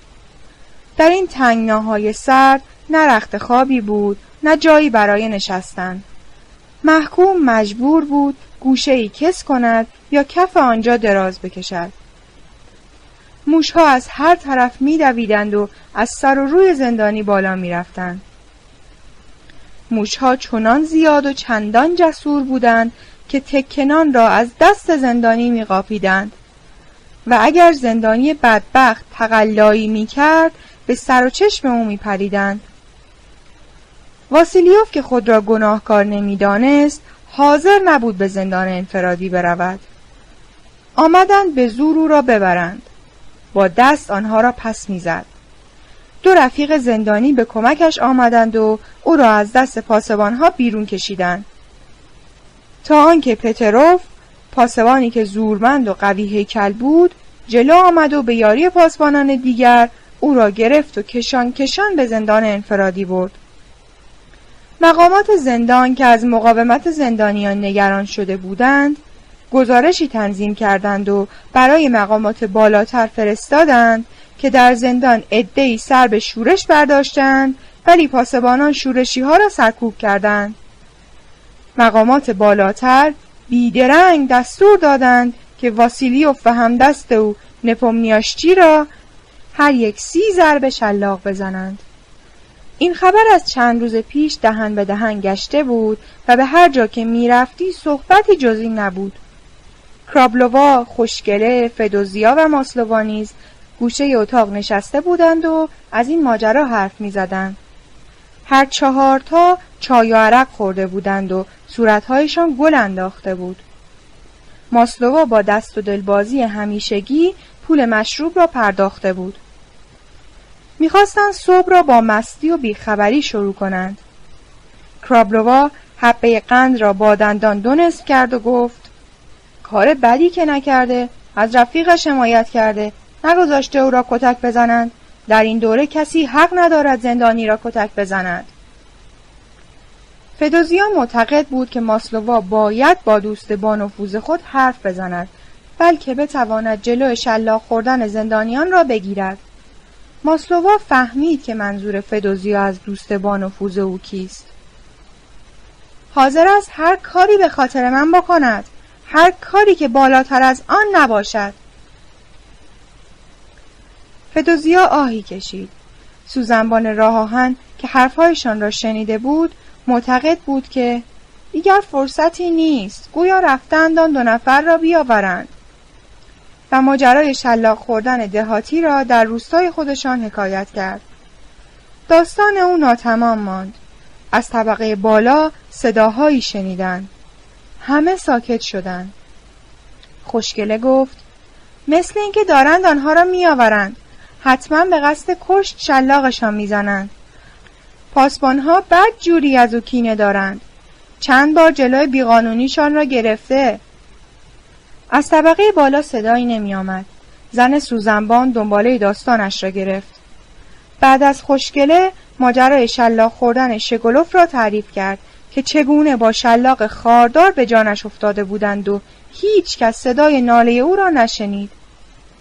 فدوزیا کتری چای و استکانها را جمع کرد.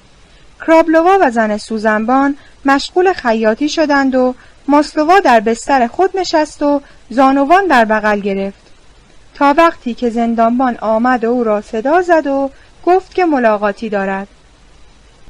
ماسلووا جلوی آینه شکسته کمی به سر روی خود ور رفت و روسریش را مرتب کرد. زن سوزنبان به او التماس می کرد حتما بگو که می‌خواهند واسیلیوف را شلاق بزنند. بیگناهی من و پسرم را به او بگو. بگو که خود او این کار را کرده. یک نفر به چشم خودش دیده. همه چیز را بگو. شاید کاری بکند. من و پسرم هیچ گناهی نداریم. بی خود و بی جهت به زندان افتاده ایم. کرابلووا هم حرف زن سوزنبان را تایید کرد. ماسلووا قول داد که از نخلیدوف کمک بگیرد. همه چیز را به او می‌گویم مثل اینکه بد نیست یک گیلاس دیگر هم بزنم که دل و جرأت پیدا کنم و راحت تر حرف بزنم. کرابلووا فنجان او را نیمه پر کرد. ماسلووا یک نفس بالا انداخت و دهنش را پاک کرد و خندید. به این می‌گویند دل و جرأت. و دنبال پاسبان راه افتاد که به ملاقات نخلیدوف برود. نخلیدوف را مدتی پشت در زندان معطل کردند. وقتی وارد زندان شد اجازه نامه دادستان را به نگهبان کشیش داد. با چه کسی می‌خواهید ملاقات کنید؟ کاترین ماسلووا فعلا امکان ندارد. رئیس زندان خیلی مشغول است. در دفتر کارش مشغول است یا جای دیگری؟ در دفتر کارش نیست. در جایگاه ملاقات است. نگهبان چند پهلو حرف می‌زد. پیدا بود که چیزی را پنهان می کند امروز روز ملاقات است؟ نه. در جایگاه ملاقات کار خصوصی دارند تکلیف من چیست؟ صبر کنید تا رئیس کارش را تمام کند. نخلیدوف نمی‌دانست چه کند که دری باز شد و سرگروهبان زندان با سردوشی های براق پیدا شد. چهرش برافروخته بود. سیبیلهایش بوی دود سیگار می‌داد. به نگهبان کشیش پرخاش کرد. آقا را چرا اینجا نگه داشتند ایشان را به دفتر رئیس ببرید. گفتند که رئیس زندان در جایگاه ملاقات هستند. شاهزاده حس کرده بود که در زندان دارد اتفاقی میافتد. سرگروهبان وضع عادی نداشت. پشت سر او پتروف پاسبان قوی هیکل وارد شد. عرق میریخت و نفس نفس می‌زد. به سرگروهبان در چند کلمه گفت که میترسم همه به درد سر بیفتیم. سرگروهبان با یک نگاه تند او را ساکت کرد. پتروف ابرو در هم کشید و از در دیگر بیرون رفت. نخلیدوف کنجکاف شده بود. چرا باید همه به درد سر بیفتند؟ چرا همه اینقدر نگرانند؟ چرا سرگروهبان اینجور زیر چشمی مراقب اوست؟ آقا لطفا بفرمایید به دفتر رئیس زندان. در همین موقع رئیس زندان وارد شد. گرفته و ناراحت بود. به نگهبان کشیش دستور داد که کاترین ماسلووا را از خوابگاه شماره پنج به دفتر او بیاورند. ظاهرا ورود شاهزاده را به او خبر داده بودند. بعد به اتفاق از پلکان باریکی به اتاقی رفتند که یک پنجره به بیرون داشت و یک میز و چند صندلی. رئیس سیگاری درآورد و آتش زد. چه کار پرزحمتی چه شغل کثیفی. خیلی خسته به نظر میایید جانم به لبم رسیده. آدم مجبور می شود دست به کارهایی بزند که اعصاب را خرد می کند هرچه برای این بدبخت ها زحمت می کشم که زیاد رنج نکشند فایده ندارد. خودشان کارهایی می کنند که آدم مجبور شود دست به شدت عمل بزند. عجب شغل پردرد سری است. نخلیدوف هنوز نفهمیده بود چرا حضور او مقامات زندان را اینقدر ناراحت کرده است. فقط حس کرده بود که آن روز در زندان اتفاقی افتاده است. تردیدی نیست که شغل پردرد سری دارید. خیلی راحت می توانید استعفا بدهید و خودتان را راحت کنید. متاسفانه چاره ای ندارم. ارث و میراث که به من نرسیده. باید زحمت بکشم و ولی اگر این شغل اینقدر شما را عذاب می دهد بهتر است کنار بروید. برای شما شغلهای دیگری هم هست. باید ارز کنم اگرچه عذاب می‌کشم ولی وجدانم ناراضی نیست. تا آنجا که در قدرت دارم برای آسایش زندانی ها زحمت می‌کشم. به هر قیمتی باشد باری از دوش اینها بر می دارم. اگر دیگری جای من بود جور دیگری رفتار می کرد. کار ساده ای نیست. دو هزار نفر در اینجا هستند. آن هم چه جور آدم هایی نمی شود اینها را به حال خودشان گذاشت. هرچه باشند قابل ترحم هستند. باید به آنها کمک کرد. رئیس زندان برای آنکه بیشتر نخلیدوف را در جریان کارها بگذارد داستان یکی از زد و خوردهای زندان را برای او شرح داد که به کشته شدن یک نفر و زخمی شدن چندین زندانی انجامیده بود. داستان رئیس به پایان نرسیده بود که ماسلووا همراه سرگروهبان وارد شد. نخلیدوف ماسلووا را در آستانه در دید. صورتش سرخ شده بود. سرش را می جنباند و لبخند می‌زد وقتی چشم ماسلووا به رئیس افتاد ترس همه جانش را گرفت. ولی زود به خود مسلط شد و به نخلیدوف سلام کرد و دستش را گرفت و محکم فشار داد. شاهزاده فهمید که حرکات او عادی نیست. درخواست فرجام را با خود آوردم که امضا کنید. وکیل معروفی این لایحه را تهیه کرده. بعد از امضای شما به جریانش میاندازد. شاهزاده ورقه را از جیب درآورد و روی میز گذاشت و از رئیس پرسید اینجا می شود چیز نوشت؟ بیا اینجا ماسلووا بنشین. یک قلم هم بردار. نوشتن که بلدی؟ سابقا که بلد بودم. لبخندی زد. دامنش را جمع کرد و نشست. قلم را در دست کوچک و چابک خود گرفت. نخلیدوف به او نشان داد که کجا را باید امضا کند و او قلم را در جوهر زد. چند بار تکان داد و امضا کرد و قلم را سر جای خود گذاشت. تمام شد. تمام شد. ولی من حرفی دارم که باید به شما بزنم. حرفتان را بزنید. قیافه جدی گرفت. مثل اینکه چیز بدی به خاطرش آمد. رئیس زندان از جا بلند شد و بیرون رفت. جز نخلیدوف و ماسلووا و سرگروهبان کسی در اتاق نبود. سرگروهبان جلو پنجره دور از میز ایستاده بود و کاری به آنها نداشت. برای نخلیدوف لحظه مهم فرا رسیده بود. خود را سرزنش می کرد که چرا در همان دیدار اول قضیه ازدواج را با او در میان نگذاشته. ماسلووا کنار میز نشسته بود و شاهزاده روبروی او. اتاق خوب و روشن بود. می توانست صورت ماسلووا را درست ببیند. چین خوردگی گوشه لب پف زیر چشم او را می‌دید و بیشتر دلش به حال او میسوخت. به سرگروهبان نگاهی انداخت و آرنجش را روی میز گذاشت. می‌خواست جوری حرف بزند که سرگروهبان نشنود. کاتیوشا اگر با درخواست فرجام موافقت نشود از امپراتور تقاضای عفو می‌کنیم. هر کاری که از دستم برایت می‌کنم. اگر از اول یک وکیل خوب داشتم کار به اینجا نمی رسید. وکیلی که برایم گذاشته بودن خیلی احمق بود. به جای اینکه حرف حسابی بزند با من تعارف می کرد. اگر آن وقت می‌فهمید که شما با من آشنا هستید همه چیز درست می شد. نخلیدوف تعجب کرده بود. ماسلووا با دفعه پیش فرق کرده بود. اخلاقش عوض شده بود و پیاپی حرف می‌زد. حالا که توی بد هچلی افتادم خواهشی از شما دارم. پیرزنی در خوابگاه ماست که خیلی مهربان است. همه مدلمان به حال او میسوزد. این بدبخت و پسرش را برای هیچ و پوچ زندانی کردند. او و پسرش متهم هستند که جایی را آتش زدند. این زن خواهش کرده که شما به او و پسرش کمک کنید. اسم پسرش منشوف است. خواهش می‌کنم کمکش کنید. خیلی بدبخت است. سرش را زیر انداخت و لبخند زد. بسیار خوب. می‌روم منشوف را در زندان می‌بینم. بلکه بشود کاری کرد. آمده بودم یک موضوع خیلی خصوصی را با شما در میان بگذارم. یادتان هست که دفعه پیش چه گفتم؟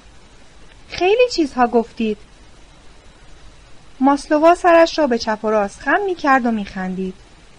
خواهش کرده بودم که مرا ببخشید چه فایده دارد که شما را ببخشم؟ به چه درد شما می خورد؟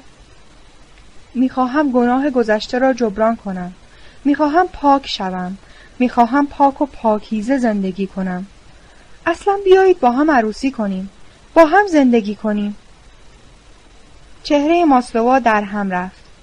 از حرف شما سر در نمی آورم. در مقابل خداوند وظیفه خود می‌دانم که این کار را بکنم شما خدا را کجا دیده؟ از کدام خدا حرف می‌زنید؟ همان خدایی که مرا به این روز سیاه نشانده؟ دیگر نتوانست چیزی بگوید. بوی تند مشروب از نفس او برمیخواست نخلیدوف تازه می‌فهمید که چرا امروز ماسلووا بی پروا و تند و تیز حرف می‌زند. آرام باشید. چرا باید آرام باشم؟ صاف و پوسکنده بگویم. من مستم اما می‌دانم که چه می‌گویم. من محکوم به اعمال شاقم من فاحشم و تو آقایی شاهزادهی چرا با آبروی خودت بازی می‌کنی؟ شاهزاده باید با شاهزاده خانم ها روی هم بریزد نه با من فاحشه نه با من فاحشه که هر کسی با چهل روبل می‌تواند بغلم بخوابد. صدای نخلیدوف لرزان بود. اگر داد و بیداد کنی حقیقت را نمی‌فهمی. نمی‌توانی بفهمی که چقدر از کار خود پشیمانم و چقدر خودم را در مقابل تو گناهکار می‌دانم. پشیمانی چه فایده ای دارد؟ آن روز که صد روب کف دست من گذاشتی یادت هست؟ چرا آن روز پشیمان نبودی؟ درست می‌گویی. همه چیز را می‌دانم و حالا می‌خواهم که مرا ببخشی. هر کاری که بگویی می‌کنم. حرفت را باور نمی‌کنم. شرط میبندم که به زودی حتی از ملاقات من پشیمان خواهی شد. قه خندید. نخلیدوف سعی کرد دست او را بگیرد و آرامش کند. ماسلووا دستش را پس کشید. خشم او آن به آن بیشتر می‌شد. زودتر از اینجا برو. من فاحشم. دزد و آدم کشم تو شاهزاده ای اینجا جای تو نیست. گناه تو با هیچ چیز پاک نمی شود در این دنیا از جسم من استفاده کردی. حالا به فکر سعادت آخرت هستی؟ از سر تا پای تو بدم می آید از عینک یک چشم تو بدم می آید از صورت پود زدت بدم می آید زودتر از اینجا برو. فریاد می کشید کارش به دشنامگویی رسیده بود. سرگروهبان نزدیکتر آمد. چه خبر شده؟ به اجازه که سر و صدا راه انداخته ای؟ نخمیدوف از او خواهش کرد که سر جای خود برگردد و آنها را به حال خود بگذارد. حق ندارد داد بکشد. درست می‌گویید. فقط یکی دو دقیقه اجازه بدهید. آرام می شود سرگروهبان به کنار پنجره رفت. ماسلووا دوباره نشست. سرش را زیر انداخت و انگشتهایش را در هم برد و بر هم فشرد. نخلیدوف نمی‌دانست چه بگوید. حرف مرا باور نمی کنی؟ می‌خواهم با تو عروسی کنم. با تو عروسی نمی کنم اگر به دارم بزنند این کار را نمی کنم هر کار که بگویی می کنم ادعا نیست. در عمل ثابت می کنم که دروغ نمی گویم من به کمک شما احتیاج ندارم. ای کاش مرده بودم و همچو روزی را نمی دیدم به گریه افتاد. حق حق گریه می کرد گریه کاتیوشا نخلیدوف را هم به گریه انداخت. کاتیوشا سرش را بلند کرد و چشمهای اشکالوده او را دید. با روسری اشکهای خود را پاک کرد. سرگروهبان جلو آمد و یادآوری کرد که وقت ملاقاتشان با آخر رسیده.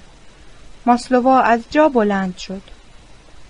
کاتیوشا فردا دوباره میآیم فرصت داری که خوب فکر کنی و به من جواب بدهی. چیزی نگفت و دنبال سرگروهبان راه افتاد و رفت. در خوابگاه زنها دورش را گرفتند. کرابلووا می گفت دختر جان قصه هیچ چیز را نخور. این آقا تو را از اینجا بیرون می کشد برای پولدارها هر کاری امکان دارد. زن سوزنبان هم با او هم عقیده بود. برای آدم های فقیر حتی شب عروسی هم پر از غم و غصه است. اما آدم های پولدار هر چه آرزو بکنند در یک چشم به هم زدن حاضر می شود پیرزن متهم به آتش زدن انبار می‌خواست بداند که درباره کار او و پسرش با این آقا حرفی زده.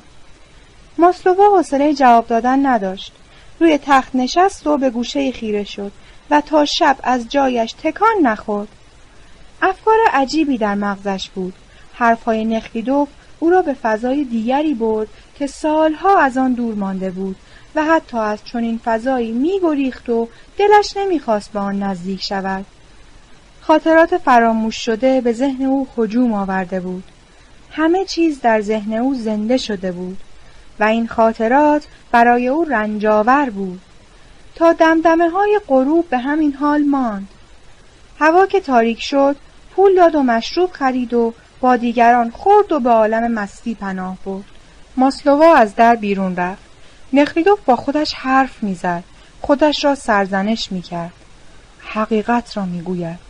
هرچه می‌گوید عین حقیقت است تازه می‌فهمید چه بلایی به سر این زن آورده اگر به فکر جبران گناه نیفتاده بود هرگز به این حقیقت پی نمی بود. خود ماسلوا هم به ظلمی که در حق او شده پی نمی بود و حالا همه چیز اوریان شده بود و هر دو حقایق اوریان را با تمام زشتی ها به چشم می دیدن. هم او فهمیده بود که چه کرده و هم ماسلوا ملتفت شده بود که به چه روزی افتاده. نخلیدوف در آغاز این دگرگونی احساس خوشحالی می کرد شادی عمیقی در قلب خود حس می کرد ولی کم کم ترس جای خوشحالی را گرفت. در راه عجیبی قدم گذاشته بود که برگشت نداشت. نمی توانست نیمه کار همه چیز را به حال خود رها کند و پی عیش خود برود و به خوبی می‌دانست که اگر دنبال این کار را بگیرد و تا آخر پیش برود چه عاقبت تلخی در انتظار اوست. نزدیک در زندان زندانبانی که سینهاش پر از نشان و مدال بود و نگاهی موزی و صورتی زشت داشت جلو آمد. دوروبرش را پایید و نامه ای را به دست او داد. حضرت والا این نامه را یک نفر داده. کی داده؟ وقتی خواندید متوجه می‌شوید. نویسنده یک خانم است و یک زندانی سیاسی. من در آن قسمت نگهبانی می دهم. خواهش کرده نامه را به شما برسانم.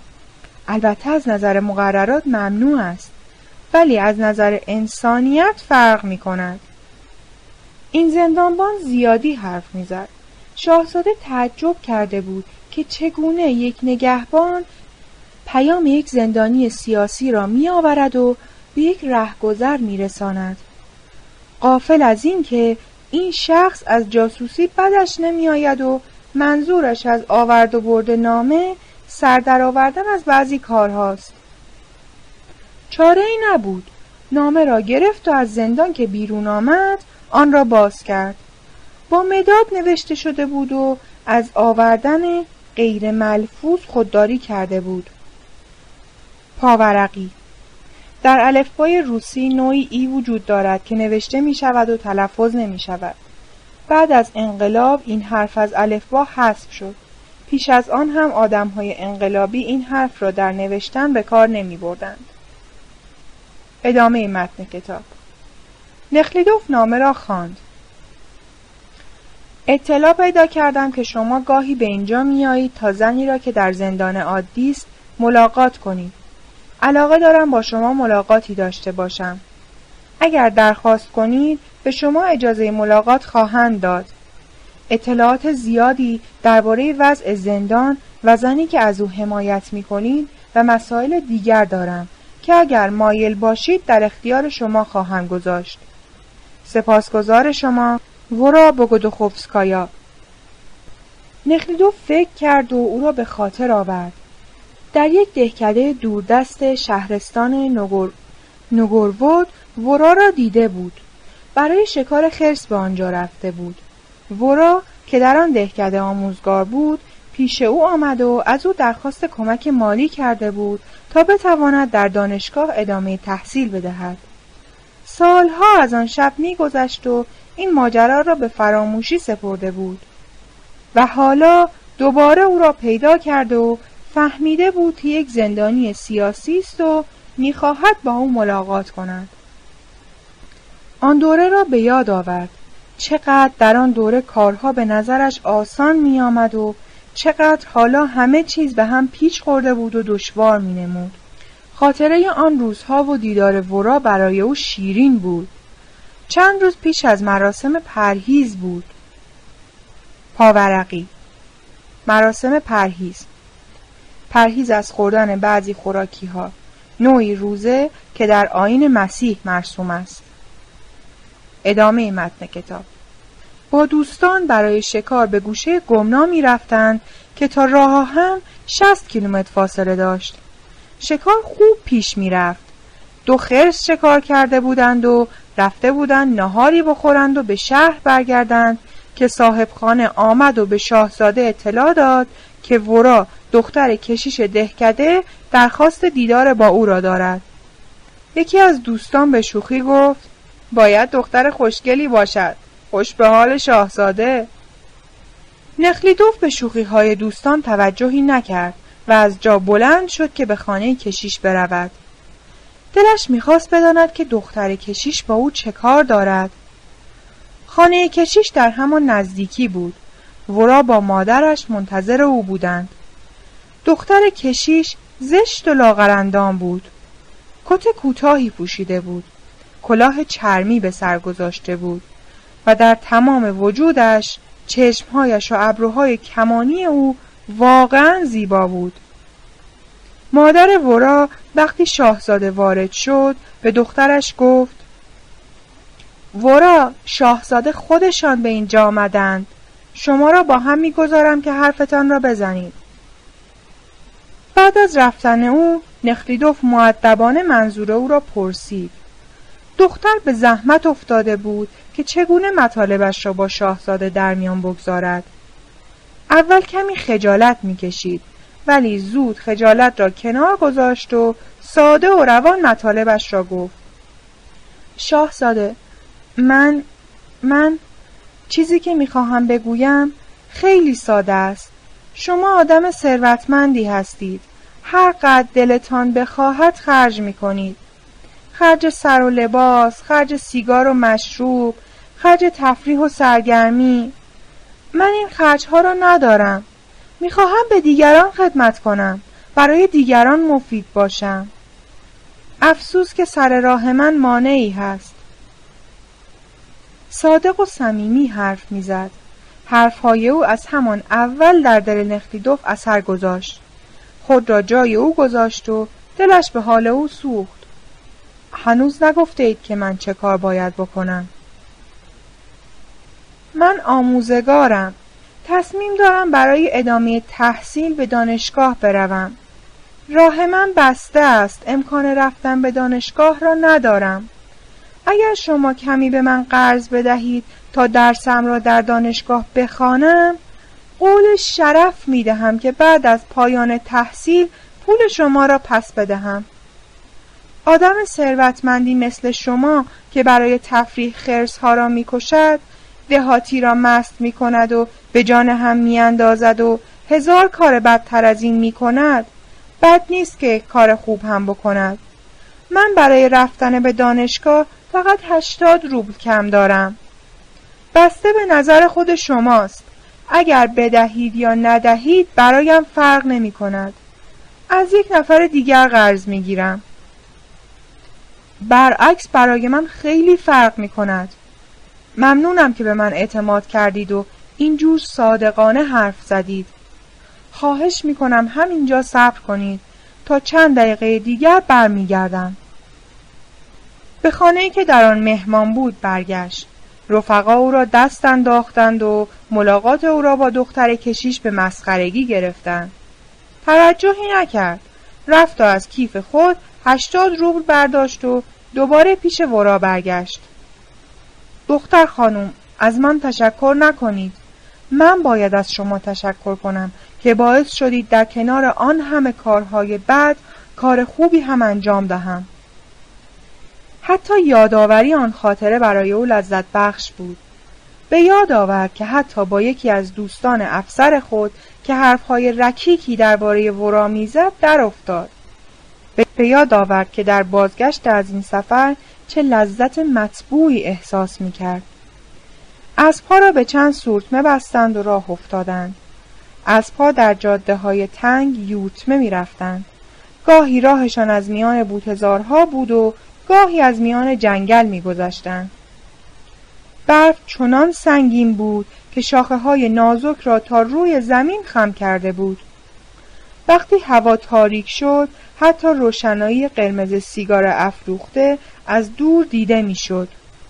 اسیب روستایی چابکی که پادو و راهنمای آنها بود گاهی پای پیاده می آمد و گاهی می آمد و سوار سورتمه می شد و از آهوانی حرف می زد که این وقت شب وسط برفها سرگردان هستند و از خرسهایی حرف می زد که در گدالهای عمیقی جا خوش کردند و چرت می‌زنند و نفس گرمشان به بخار میماند. نقلیدوف به یاد می آورد که در راه بازگشت چه احساسی داشت. احساس می کرد که وجدانش سلامت خود را باز یافته است. ریه های او هوای یخزده را می بلعید و دانه های برف که از درخت های بلند پایین می ریخت گونه های او را نوازش می‌داد. صورتش یخ بسته بود دلش گرم بود و در روح او نه اندوهی بود و نه ملامتی نه ترسی بود و نه آرزویی چه شب خوبی بود و چه زود گذشت و حالا همه چیز سخت و دردآلود می نمود. صبح روز بعد که نخلیدوف چشم از خواب گشود پیشامدهای روز پیش را به خاطر آورد و ناگهان ترس عجیبی به جانش افتاد با وجود این ترس تصمیم او قرص و محکم بود و آن روز به این قصد از خانه بیرون رفت که نزد ماسلینکوف برود و از او اجازه نامه‌ای بگیرد که ماسلووا، ورا و همچنین منشوف را که به اتهام آتش زدن انبار زندانی کرده بود ملاقات کند. ماسلینکوف جانشین استاندار را از مدتها پیش می شناخت که افسر بود و در واحد نظامی آنها مسئول امور مالی بود. دانا و کاردان بود و جز به وقایع واحد نظامیش و مصالح خاندان امپراتور به بقیه چیزها توجهی نداشت ولی بعد از عروسی با یک زن ثروتمند و با اراده به توصیه او به سازمان کشوری منتقل شده به معاونت استانداری رسیده بود این زن شوهرش را سر انگشتان خود میچرخاند و مثل یک گربه دستآموز با او رفتار می‌کرد. در زمستان آن سال نخلیدوف یک بار به دیدن ماسلینکوف و زنش رفته بود ولی از فضای زندگی آنها خوشش نیامده بود. آن روز ماسلینکوف دوست قدیم خود را به گرمی پذیرفت. صورت سرخ و گوشتالودی داشت. در لباس شخصی هم بدن پرگوشت و سینه پهن او نمایان بود. مثل همیشه آراسته و برازنده بود. موهایش را به مد روز اصلاح کرده بود. با هم خودمانی حرف می زدن. چه خوب کردی آمدی. خانم از دیدن تو خوشحال می شود من فقط ده دوازده دقیقه وقت دارم. باید در جلسه ای شرکت کنم. استاندار مسافرت رفته. همه چیز به گردن من افتاده. اداره یک استان با من است. پیدا بود که از این بروبیاها و گرفتاری ها بسیار راضی است. برای کاری پیش تو آمدم. چه کاری؟ در زندان شهر زنی هست که به سرنوشت او علاقه دارم. می‌خواهم با این زن در دفتر زندان ملاقات کنم. گفتند که اجازهش با توست. کلمه زندان را که شنید جدیتر شد اما فروتنیش را در برابر دوست از دست نداد. عزیز من هر کاری از دستم برایت می کنم حیف که فرصت ندارم. اجازه نامه را روی یک کاغذ بنویس. گفتی که یک زن است. به چه جرمی زندانی شده؟ متهم به قتل است. بیگناه است و دادگاه محکومش کرده. این هم از دادگاه های ما. مرام تو با من فرق می کند لیبرال هستی و معتقد به اصلاحات اما به نظر من چاره ای نیست. باید قبول کرد. سمون اپینیون بیانقته عقیده ثابت من این است. و شرحی داد درباره چند مقاله چاپ شده در روزنامه های ارتجاعی که تازگی خوانده بود. نخلیدوف لبخند می‌زد. نمی‌دانست چرا هر کس او را به حزب و دسته ای می چسباند حالان که او چیزی نگفته بود فقط معتقد بود که در دادگاه باید به حرفهای حسابی متهمان گوش داد و امکان داد که هر کس از خودش دفاع کند. معتقد بود که در برابر قانون و دستگاه دادگستری همه با هم برابر باشند.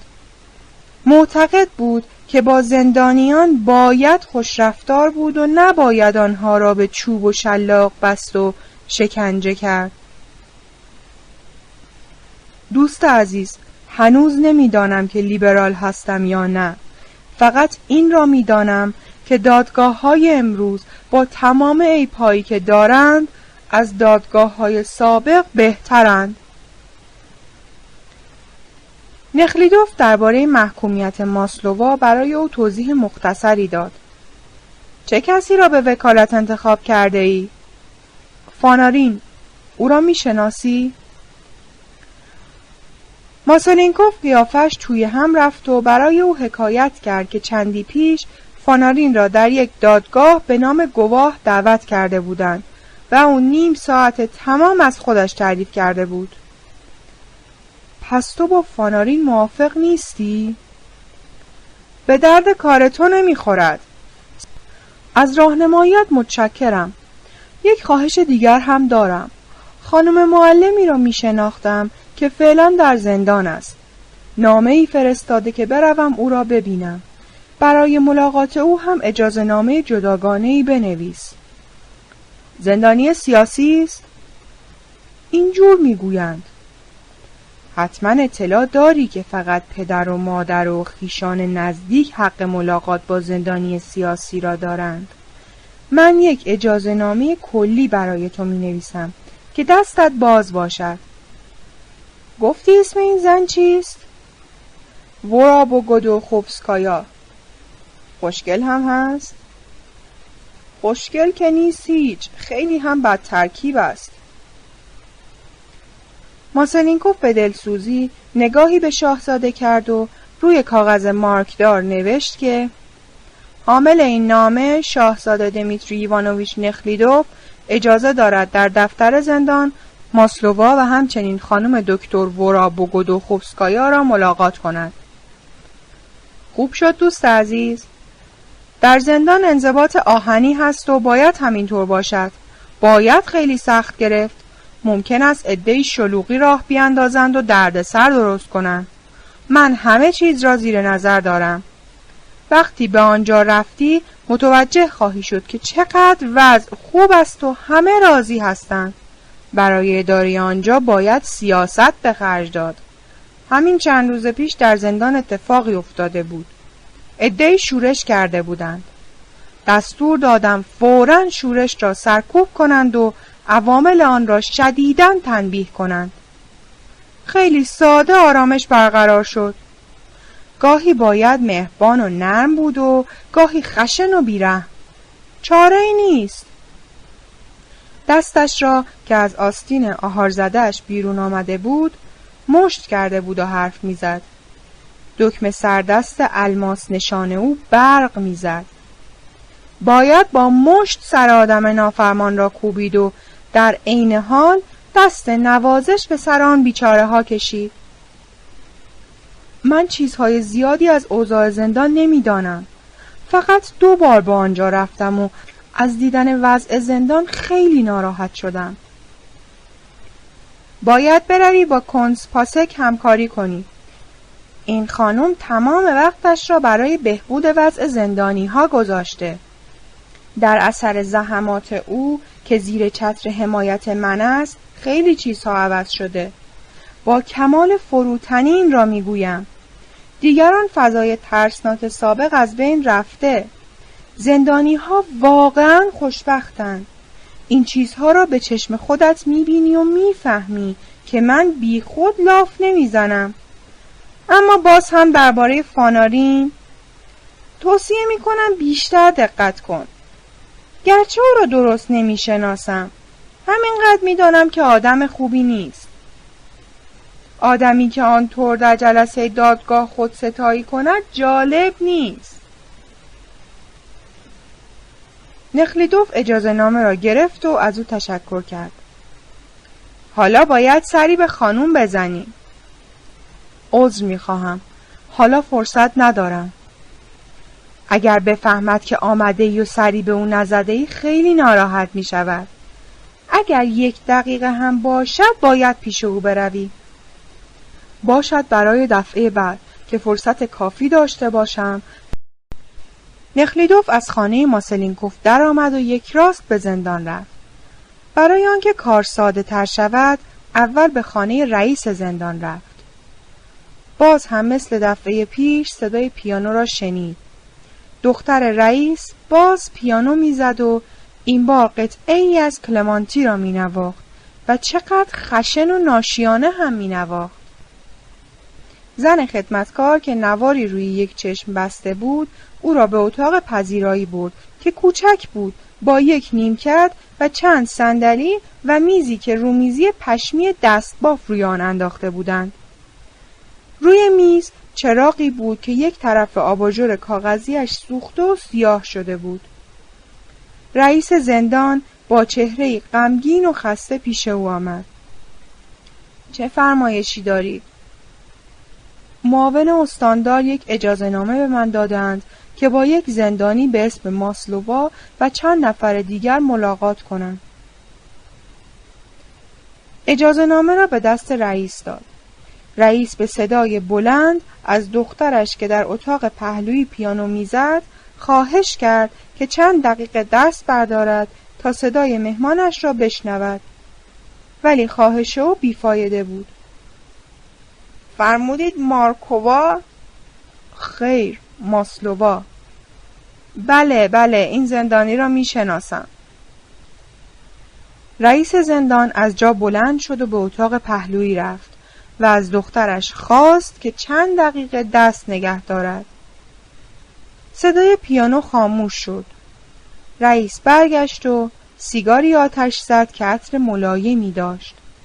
به نخلیدوف هم تعارف کرد و او با ادب عذر خواست. بله می‌خواستم ماسلووا را ببینم. متاسفانه امروز امکان ندارد. عجب اتفاقی افتاده رئیس زندان لبخند معنیداری زد. گناهش به گردن خود شماست حضرت والا. از این به بعد اگر خواستید به یک زندانی پولی بدهید به ما بدهید. مطمئن باشید پول شما دست نخورده به زندانی می‌رسد تا به مصرف چیزهای لازم برساند.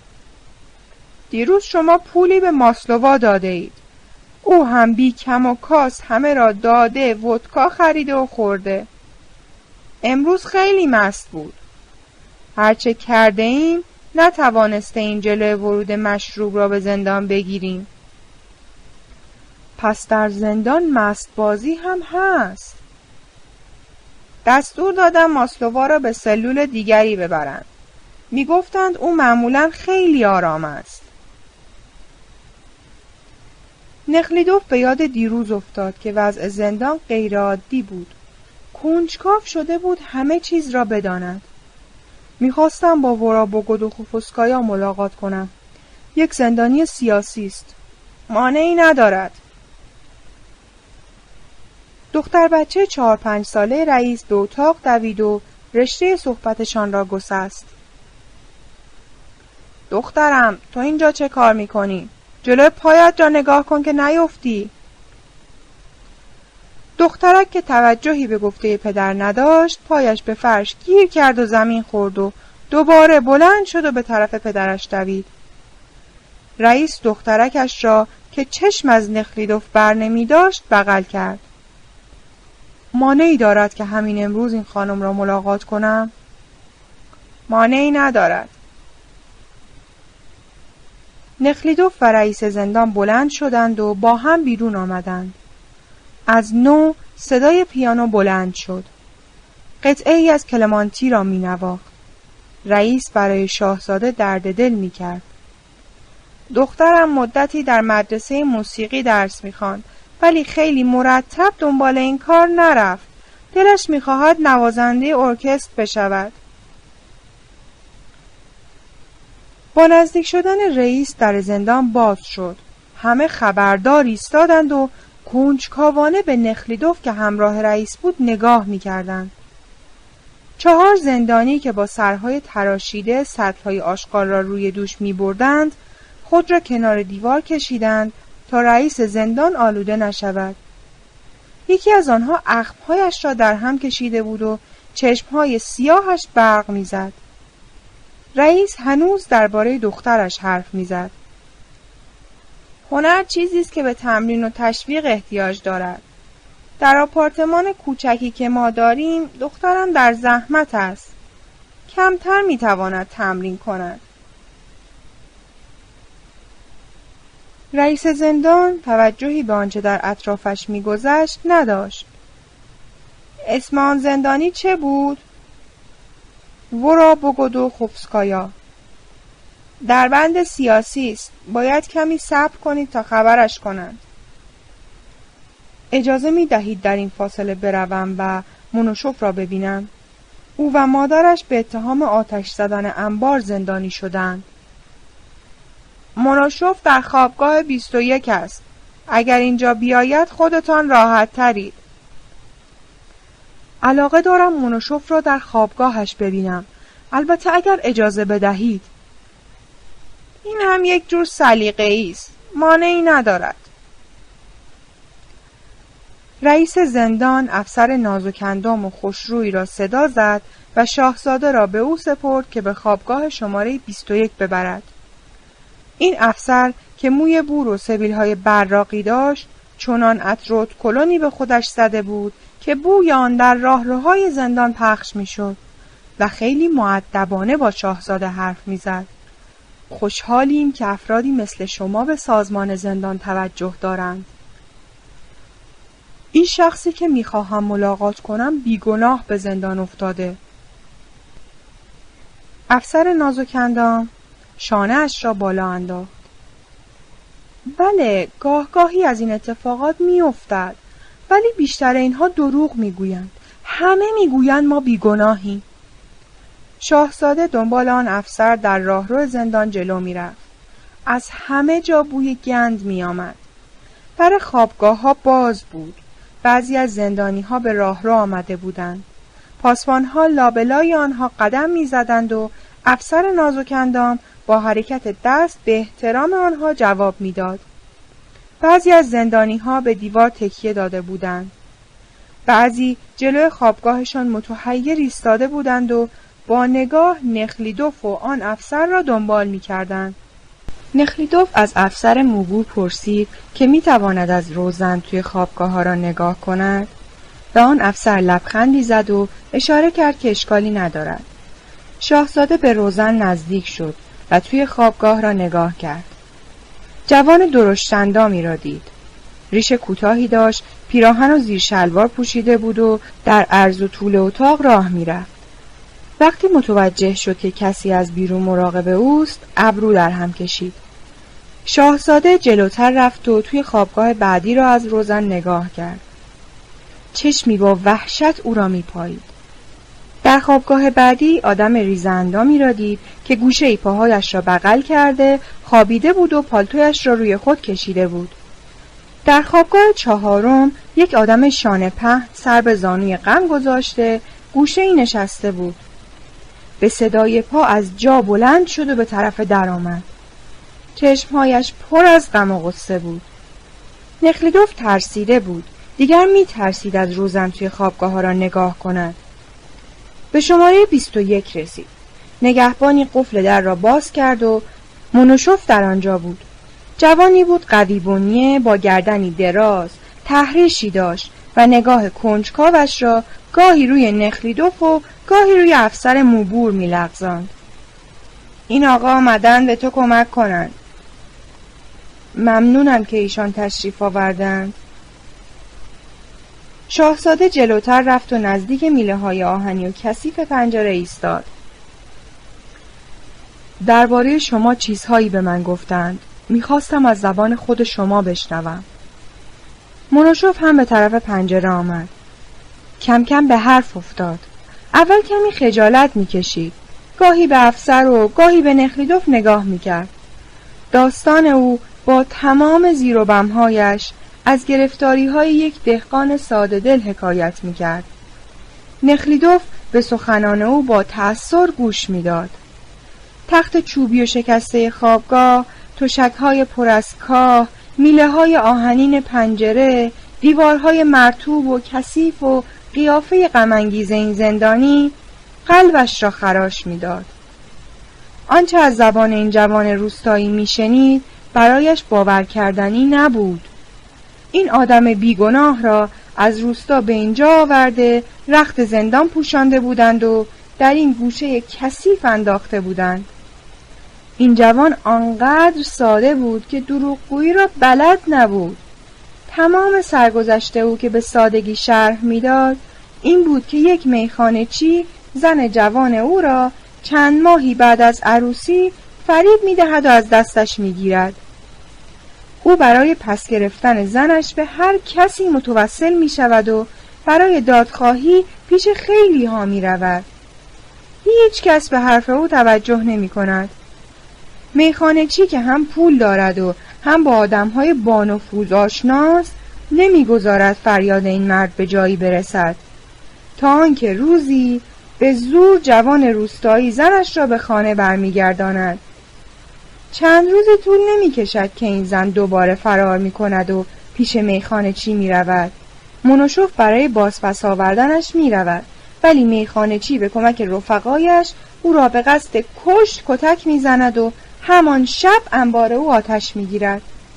آتش زدن را به گردن منوشوف و مادرش میاندازد. پس تو انبار را آتش نزده ای؟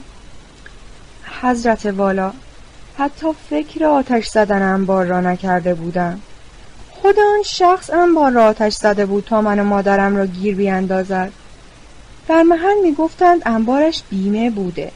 با این حساب هم بیمه آتش سوزی گرفته. هم من و مادرم را بیچاره کرده و به زندان انداخته و هم زنم را پیش خودش نگه داشته. آن شب که ادعا می کند انبار آتش گرفته من پایم به آن حدود نرسیده بود. عجیب است. حضرت والا حاضرم به همه مقدسات قسم بخورم. شما در حق ما بزرگی کنید و ما بدبخت ها را از اینجا نجات بدهید. کسی به حرف ما بیچاره ها گوش نمی دهد جلو شاهزاده زانو زد تا پای او را ببوسد. نخریدوف با شرم ساری زیر بازویش را گرفت و از زمین بلندش کرد. جوان روستایی میلرزید. حق حق گریه می‌کرد و با آستین کتش اشکهایش را پاک می‌کرد. نخلیدوف دیگر حرفی نداشت. به او قول داد که هرچه از دستش برایت خواهد کرد و از خوابگاه بیرون آمد. پاسبان در را به روی او بست و منوشوف از روزن شاهزاده و افسر نازوکندام را با نگاه دنبال می‌کرد.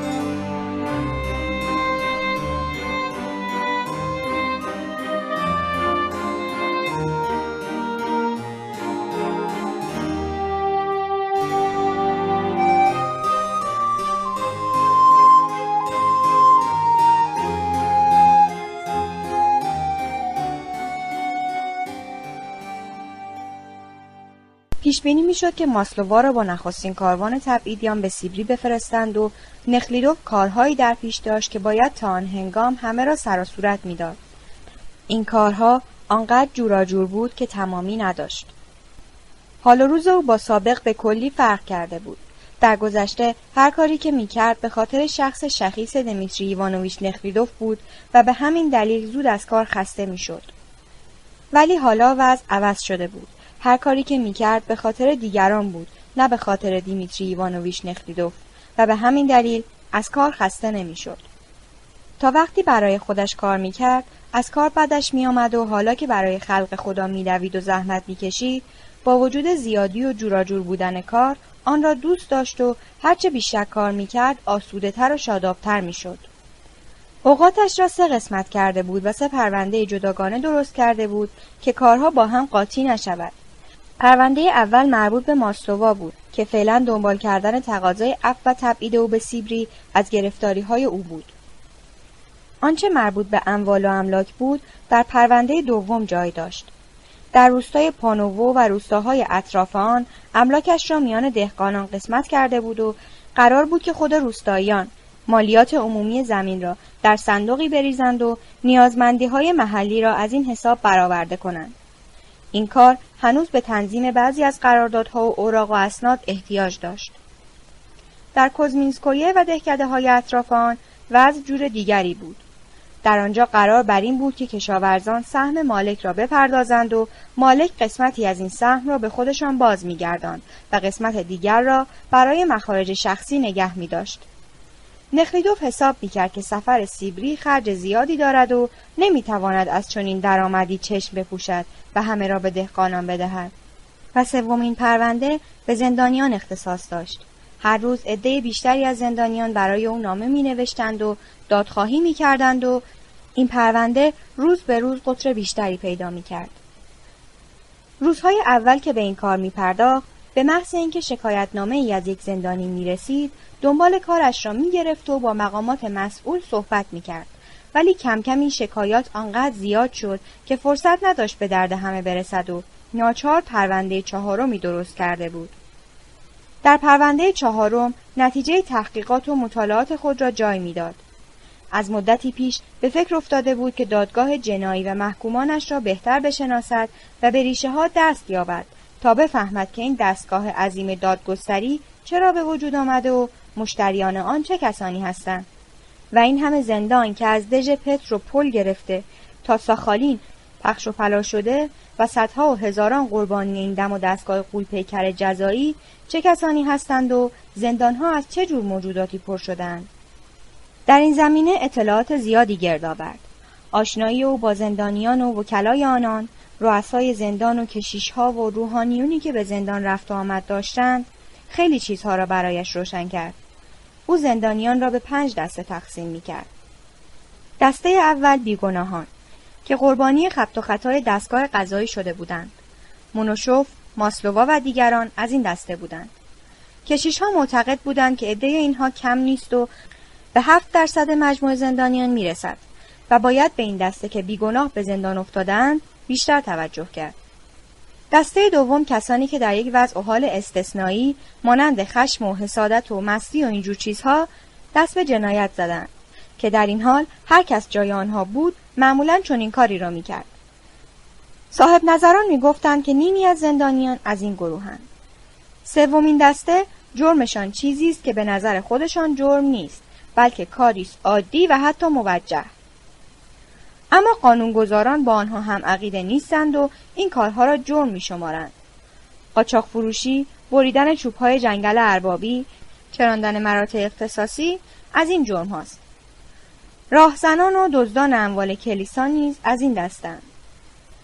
دسته چهارم زندانیانی هستند که از مردم عادی فهمیده ترند و فکرشان روشنتر. خودمختاری طلبان لهستانی و, چرکس و زندانیان سیاسی سوسیالیست ها، نیهیلیست ها، کارگران اعتصابی که با ماموران دولت در افتادند از این گروهند و به هر حال این دسته چشم و چراغ جامعه که فکرشان آنها را به زندان کشیده است.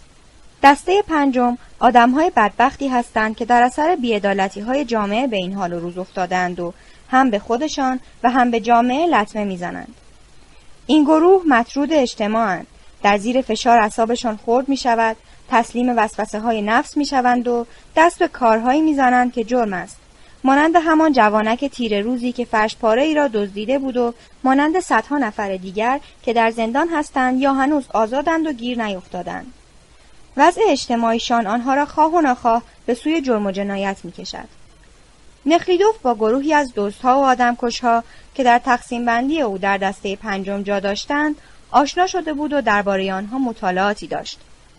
دست به دامن او شده بودند تا به کارشان رسیدگی شود و شاهزاده فرصت پیدا کرده بود بیشتر آنها را بشناسد و از آن پس به چشم دیگری به این گروه نگاه می‌کرد. بسیاری از تبهکاران که در مکتبهای جدید علمی جزو جنایتکاران مادرزاد به حساب آمدند از این دستند و حتی کار به جایی رسیده که عدهای از دانشمندان معتقدند آن همه قوانین کیفری و مجازات های عجیب و غریب به خاطر تنبیه این گروه به وجود آمده است حالان که نخلیدوف به این نتیجه رسیده بود که این تیر روزان بیش از اجتماع به خودشان صدمه می‌زنند و معمولا از پدر و مادر و اجدادشان فقر و محرومیت را به ارث می‌برند و از نتیجه وضع بد اجتماعی به جرم و جنایت روی میآورند. نخلیدوف با چند نفر از این گروه که چندین بار دست به دزدی زده بودند آشنایی نزدیک داشت. یکی از آنها اوخوتین نام داشت. مادرش فاحشه بود و خود میوه عشق حرام. در پرورشگاه گدازادگان بزرگ شده بود و هرگز با کسی برخورد نکرده بود که فهم و شعورش از یک پاسبان بالاتر باشد از همان دوران کودکی سر و کارش با دوستها و ولگردها افتاده بود آدم شوخ و بامزه ای بود با شوخی و بامزگی همه را دور خود جمع می کرد.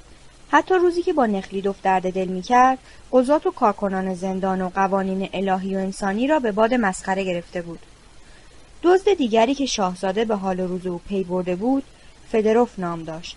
جوان خوبرویی بود و جرمش آن بود که با همدستانش پیرمردی را کشته و اموال او را دزدیده بود. پدر و اجدادش دهقان بودند. مالک پدرش را به زور از خانه بیرون کرده و زمین و آبش را گرفته بود. فدروف در دوران سربازی به مشوقه افسر فرمانده خود دل بسته بود و چه ها که به خاطر این عشق خورده بود. آدم خوشقلبی بود و پر جنب و جوش و کاری. هیچ چیز بیش از شهوترانی برایش اهمیت نداشت و فکر می‌کرد آدم برای شهوترانی به دنیا آمده. در تمام عمر با آدم خیرخواه و فهمیده برخورد نکرده بود که راه درست را به او نشان بدهد و جلو زیاده رویهایش را بگیرد. بقیده نخلیدوف این دو نفر و صدها نفر مثل آنها علفهای خودروی بیابانی بودند که هیچ کس نمی پرورندشان. بی خود و بی جهت رشد می کنند و خیلی زود می و از بین می روند. در میان زندانی ها جوانی ولگرد و زنی هرجایی را نیز دیده بود که از هیچ کاری رویگردان نبودند و صفات و روحیاتشان به حیوانات درنده نزدیکتر بود. این دو نفر نفرت انگیز و غیرقابل تحمل بودند ولی در قالب جنایتکار مادرزاد که دانشمندان مکاتب ایتالیایی از آن صحبت می کنند جا نمی گرفتند و به عقیده نخلیدوف این دو موجود نفرت انگیز از بیشتر افراد شیک و محترمی که راست راست در خیابان راه می روند معقولتر و کم ضررتر بودند. شاهزاده متوجه بود که چرا این موجودات بدبخت را به زندان فرستادند حالان که آدمهایی فرومایهتر و پس را آزاد گذاشتند و حتی بر کرسی مقامات مهم نشاندند و برای این سوال جوابی نداشت و به امید آنکه جوابی پیدا کند آثار دانشمندانی چون لومروزو، گاروفالو، لیست، ماتسلی و تارت را به دقت مطالعه کرد ولی نومیدی او بعد از این مطالعات بیشتر شد چون جواب خود را پیدا نکرد. شاید خطای او در اینجا بود که کتابهای علمی را با آثار ذوقی و ادبی و مباحثات آموزشی اشتباه کرده بود و انتظار نادرستی از این کتابها داشت. سوالی که او با این دانشمندان در میان میگذاشت بسیار ساده بود و جوابی که میشنید لبریز از ریزکاری های علمی و فنی حقوق جزا بود. سوال به سادگی و شفافیت آب خوردن بود. می‌پرسید چرا و به چه حق یک ادرا می‌گیرند و به زندان میفرستند و شکنجه می‌دهند و شلاق می‌زنند و حتی اعدام می‌کنند؟ در حالی که گاهی عاملان آن همه زندان و عذاب و شکنجه از قربانیان خود فاسدتر و گمراهترند. ولی دانشمندان در کتابهای خود حرفهای عجیبی می‌زدند. مسئله جبر و اختیار را پیش میکشیدند. می‌گفتند شکل جمجمه هر کس در تصمیمات و خلقیات او موثر است. می‌گفتند توارث تا حدود زیادی در جرم و جنایت موثر است. می‌گفتند آب و هوا و نوع غذا هم بی تاثیر نیست. از اخلاق و قانون و پیچیدگی های فطرت انسانی بحث می‌کردند. می‌گفتند تا چه اندازه انسانها تقلید پذیرند. می‌گفتند که با هیپنوتیزم بعضی از ناراحتی های روانی قابل درمان است. درباره اجتماع و وظایف اجتماعی افراد بحث های پیچیده ای می کردن. جواب های پیچیده دانشمندان با آن سوال ساده او را به یاد داستان بامزه ای انداخت. بچه ای را به دبستان بردند و هجی کردن را یادش دادند. روزی معلم برای آنکه او را امتحان کند پرسید هجی کردن را یاد گرفته ای؟ بچه باهوش و شیطان گفت البته که بلدم. معلم گفت اگر بلدی پا را هجی کن. بچه شیطان گفت آقای معلم کدام پا را هجی کنم؟ پای آدم را یا پای سگ را؟ و جواب دانشمندان به سوال ساده او به حرف این بچه شیطان میماند. دانشمندان همه هوش و حواس و دانش خود را به کار گرفته مطالب دقیق و جالبی بیان کرده بودند. اما سوال اصلی همچنان بی جواب مانده بود. چرا یک انسان به خود حق می دهد که انسان دیگری را مجازات کند؟ و دانشمندان که به علم و تحقیقات خود متکی بودند به جای جواب بر حق بودن مجازات را ثابت می کردند و لزوم مجازات را حقیقتی آشکار و غیرقابل انکار می دانستند. نخلیدوف این کتاب ها را نه مرتب بلکه پس و پیش و هرچه که به دستش می آمد می و هر کتابی را که می بست فکر می کرد جواب خود را در کتاب بعدی خواهد یافت و گاهی خیال می کرد چون منظم و به قاعده این کتاب ها را مطالعه نکرده جواب درست را پیدا نکرده و باز هم منتظر بود که روزی کتابی به دست آورد و جواب خود را در آن بیابد خبر رسید که ماسلووا با کاروان تبعیدیان روز پنجم ژوئیه حرکت می کند. نخلیدوف نیز خود را برای همراهی او آماده کرده بود. روز پیش از این ماجرا ناتالیا خواهر شاهزاده و شوهر او به مسکو رسیدند و در هتلی اقامت گزیدند. ناتالیا ایوانونا روگوژیونسکایا ده سال از برادر بزرگتر بود و در تربیت او تاثیر بسیار داشت. آنها به یکدیگر علاقه زیاد داشتند. وقتی ناتالیا به 25 سالگی رسید، با نیکولونکا ایرتنیوف عروسی کرد که جوانی خوب و با فرهنگ بود. نخلیدوف او را صمیمانه دوست داشت و کمی که بزرگتر شد رفیق و محرم اسرار یکدیگر شدند. افسوس که نیکولونکا عمرش وفا نکرد و زود مرد. چندی نگذشت که نخلیدوف به خدمت نظام رفت و از خواهرش دور شد. ناتالیا چند سال بعد از مرگ شوهر اول از روی هوس دلباخته مردی شد که با شوهر اول او از زمین تا آسمان فاصله داشت. شوهر دوم او که روگوژیونسکی نام داشت از شرافت و صفا کوچکترین نشانه ای نداشت. مردی بود فرصت طلب که از هر پیش آمدی به نفع شخص خود استفاده می کرد. روگوژیونسکی در خانواده میانه حالی به دنیا آمده بود. دستش از مال دنیا خالی بود ولی در زرنگی بالا دست نداشت. گاهی لیبرال می‌شد و گاهی محافظه کار. نان را به نرخ روز می‌خورد و با همین دوز و کلک ها توانسته بود در دستگاه قضایی مقام مهمی به دست آورد. از این ویژگی ها که بگذریم روگوژیانسکی استعداد دیگری هم داشت. بلد بود چگونه با زنان عشق بازی کند و دل آنها را به دست بیاورد. با استفاده از این استعداد خداداد توانست ناتالیا را فریفته خود کند. تا آنجا که ناتالیا با وجود مخالفت مادر همسر او شد. نخلیلوف از شوهر خواهرش متنفر بود. می‌دانست که چه احساسات و خلقیات عوامانه ای دارد. چقدر از خود راضی و شهوتران است. با این همه به خاطر خواهرش ناچار بود احساسش را پنهان کند. برای او عجیب بود که چطور خواهرش با آن همه ظرافت و زیبایی زن چون این آدم پشمالوی خشنی شده که خیلی زود موهایش هم ریخته و نیمه تاس شده بود. حتی وقتی خبردار شد که خواهرش فرزندی به دنیا آورده ناراحت شد چون پیش خودش مجسم می کرد که این بچه در اثر هماغوشی خواهرش با چنین موجود بدمنظری است. در این سفر ناتالیا و روگوژیونسکی پسر و دخترشان را با خود نیاورده بودند. در هتل بسیار خوبی جا گرفته بودند و ناتالیا بیمعطلی به خانه برادرش رفته بود. آگرافنا به او گفته بود که برادرش از آنجا رفته و یکی دو اتاق کوچک نزدیک زندان شهر اجاره کرده است. نشانی آنجا را گرفت و رفت تا او را پیدا کند. پسرک پاره پوشی او را به خانه دو اتاقه برادرش برد. او در آن موقع بیرون رفته بود راهرو ساختمان بدبو و نیمه تاریک بود ناتالیا در آن دو اتاق کوچک همه چیز را منظم دید.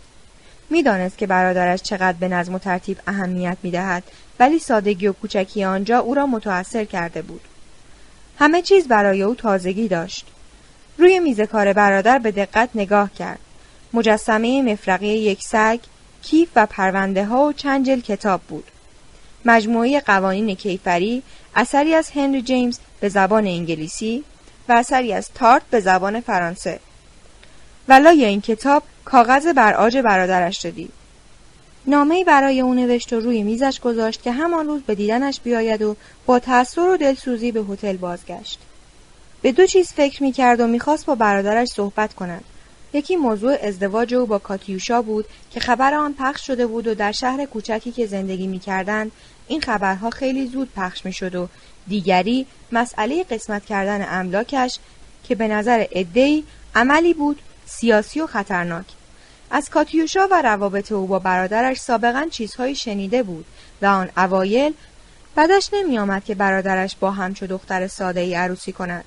ولی حالا نظرش عوض شده بود و دلش نمی‌خواست که چون این زن بدنامی خانوادشان را بیابرو کند. قسمت کردن عراضی از نظر او اهمیت نداشت. ولی شوهرش اصرار داشت که از نفوذ خود استفاده کند و جلو برادرش را بگیرد.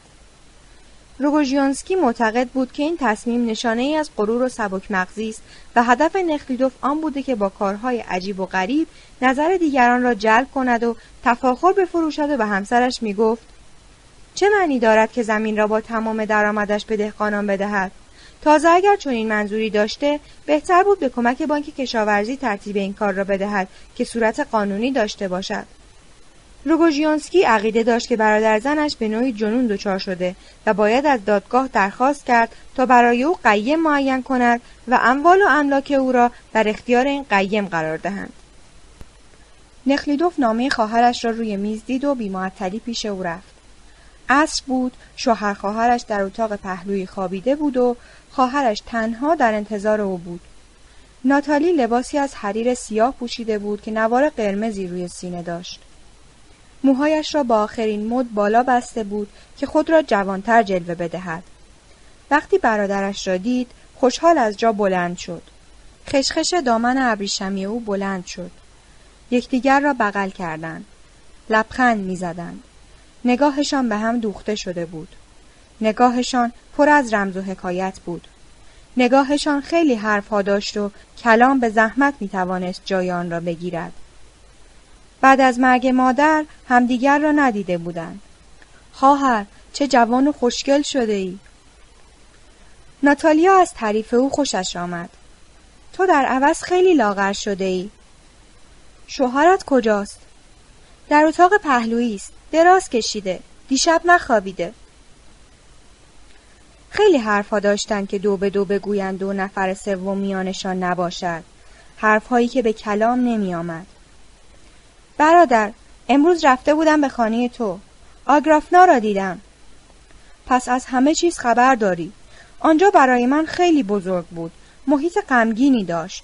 من اصلا به آن همه مبل و اساس احتیاج ندارم. اگر دوست داری مال تو باشد. ممنونم ولی پیشخدمت هتل با ظرفهای نقره چای آورد و روی میز چید و رفت ناتالیا قوری را برداشت که چای بریزد نمی‌دانست مطالبش را از کجا شروع کند. برادر همه چیز را می‌دانم. اینجور بهتر است. یعنی می‌گویی که آن زن اصلاح می شود بعد از ازدواج وضعش بهتر می شود؟ نخلیدوف راست نشسته بود. به حرفهای خواهرش به دقت گوش داد. هنوز در حال و هوای حرفهایی بود که با ماسلووا زده بود. دلش می‌خواست خود را فراموش کند و به فکر همه مردم باشد. من که نمی‌خواهم او را اصلاح کنم می‌خواهم خودم را اصلاح کنم برای اینجور چیزها غیر از ازدواج راههایی هست ازدواج با ماسلووا خیلی چیزها را حل می کند.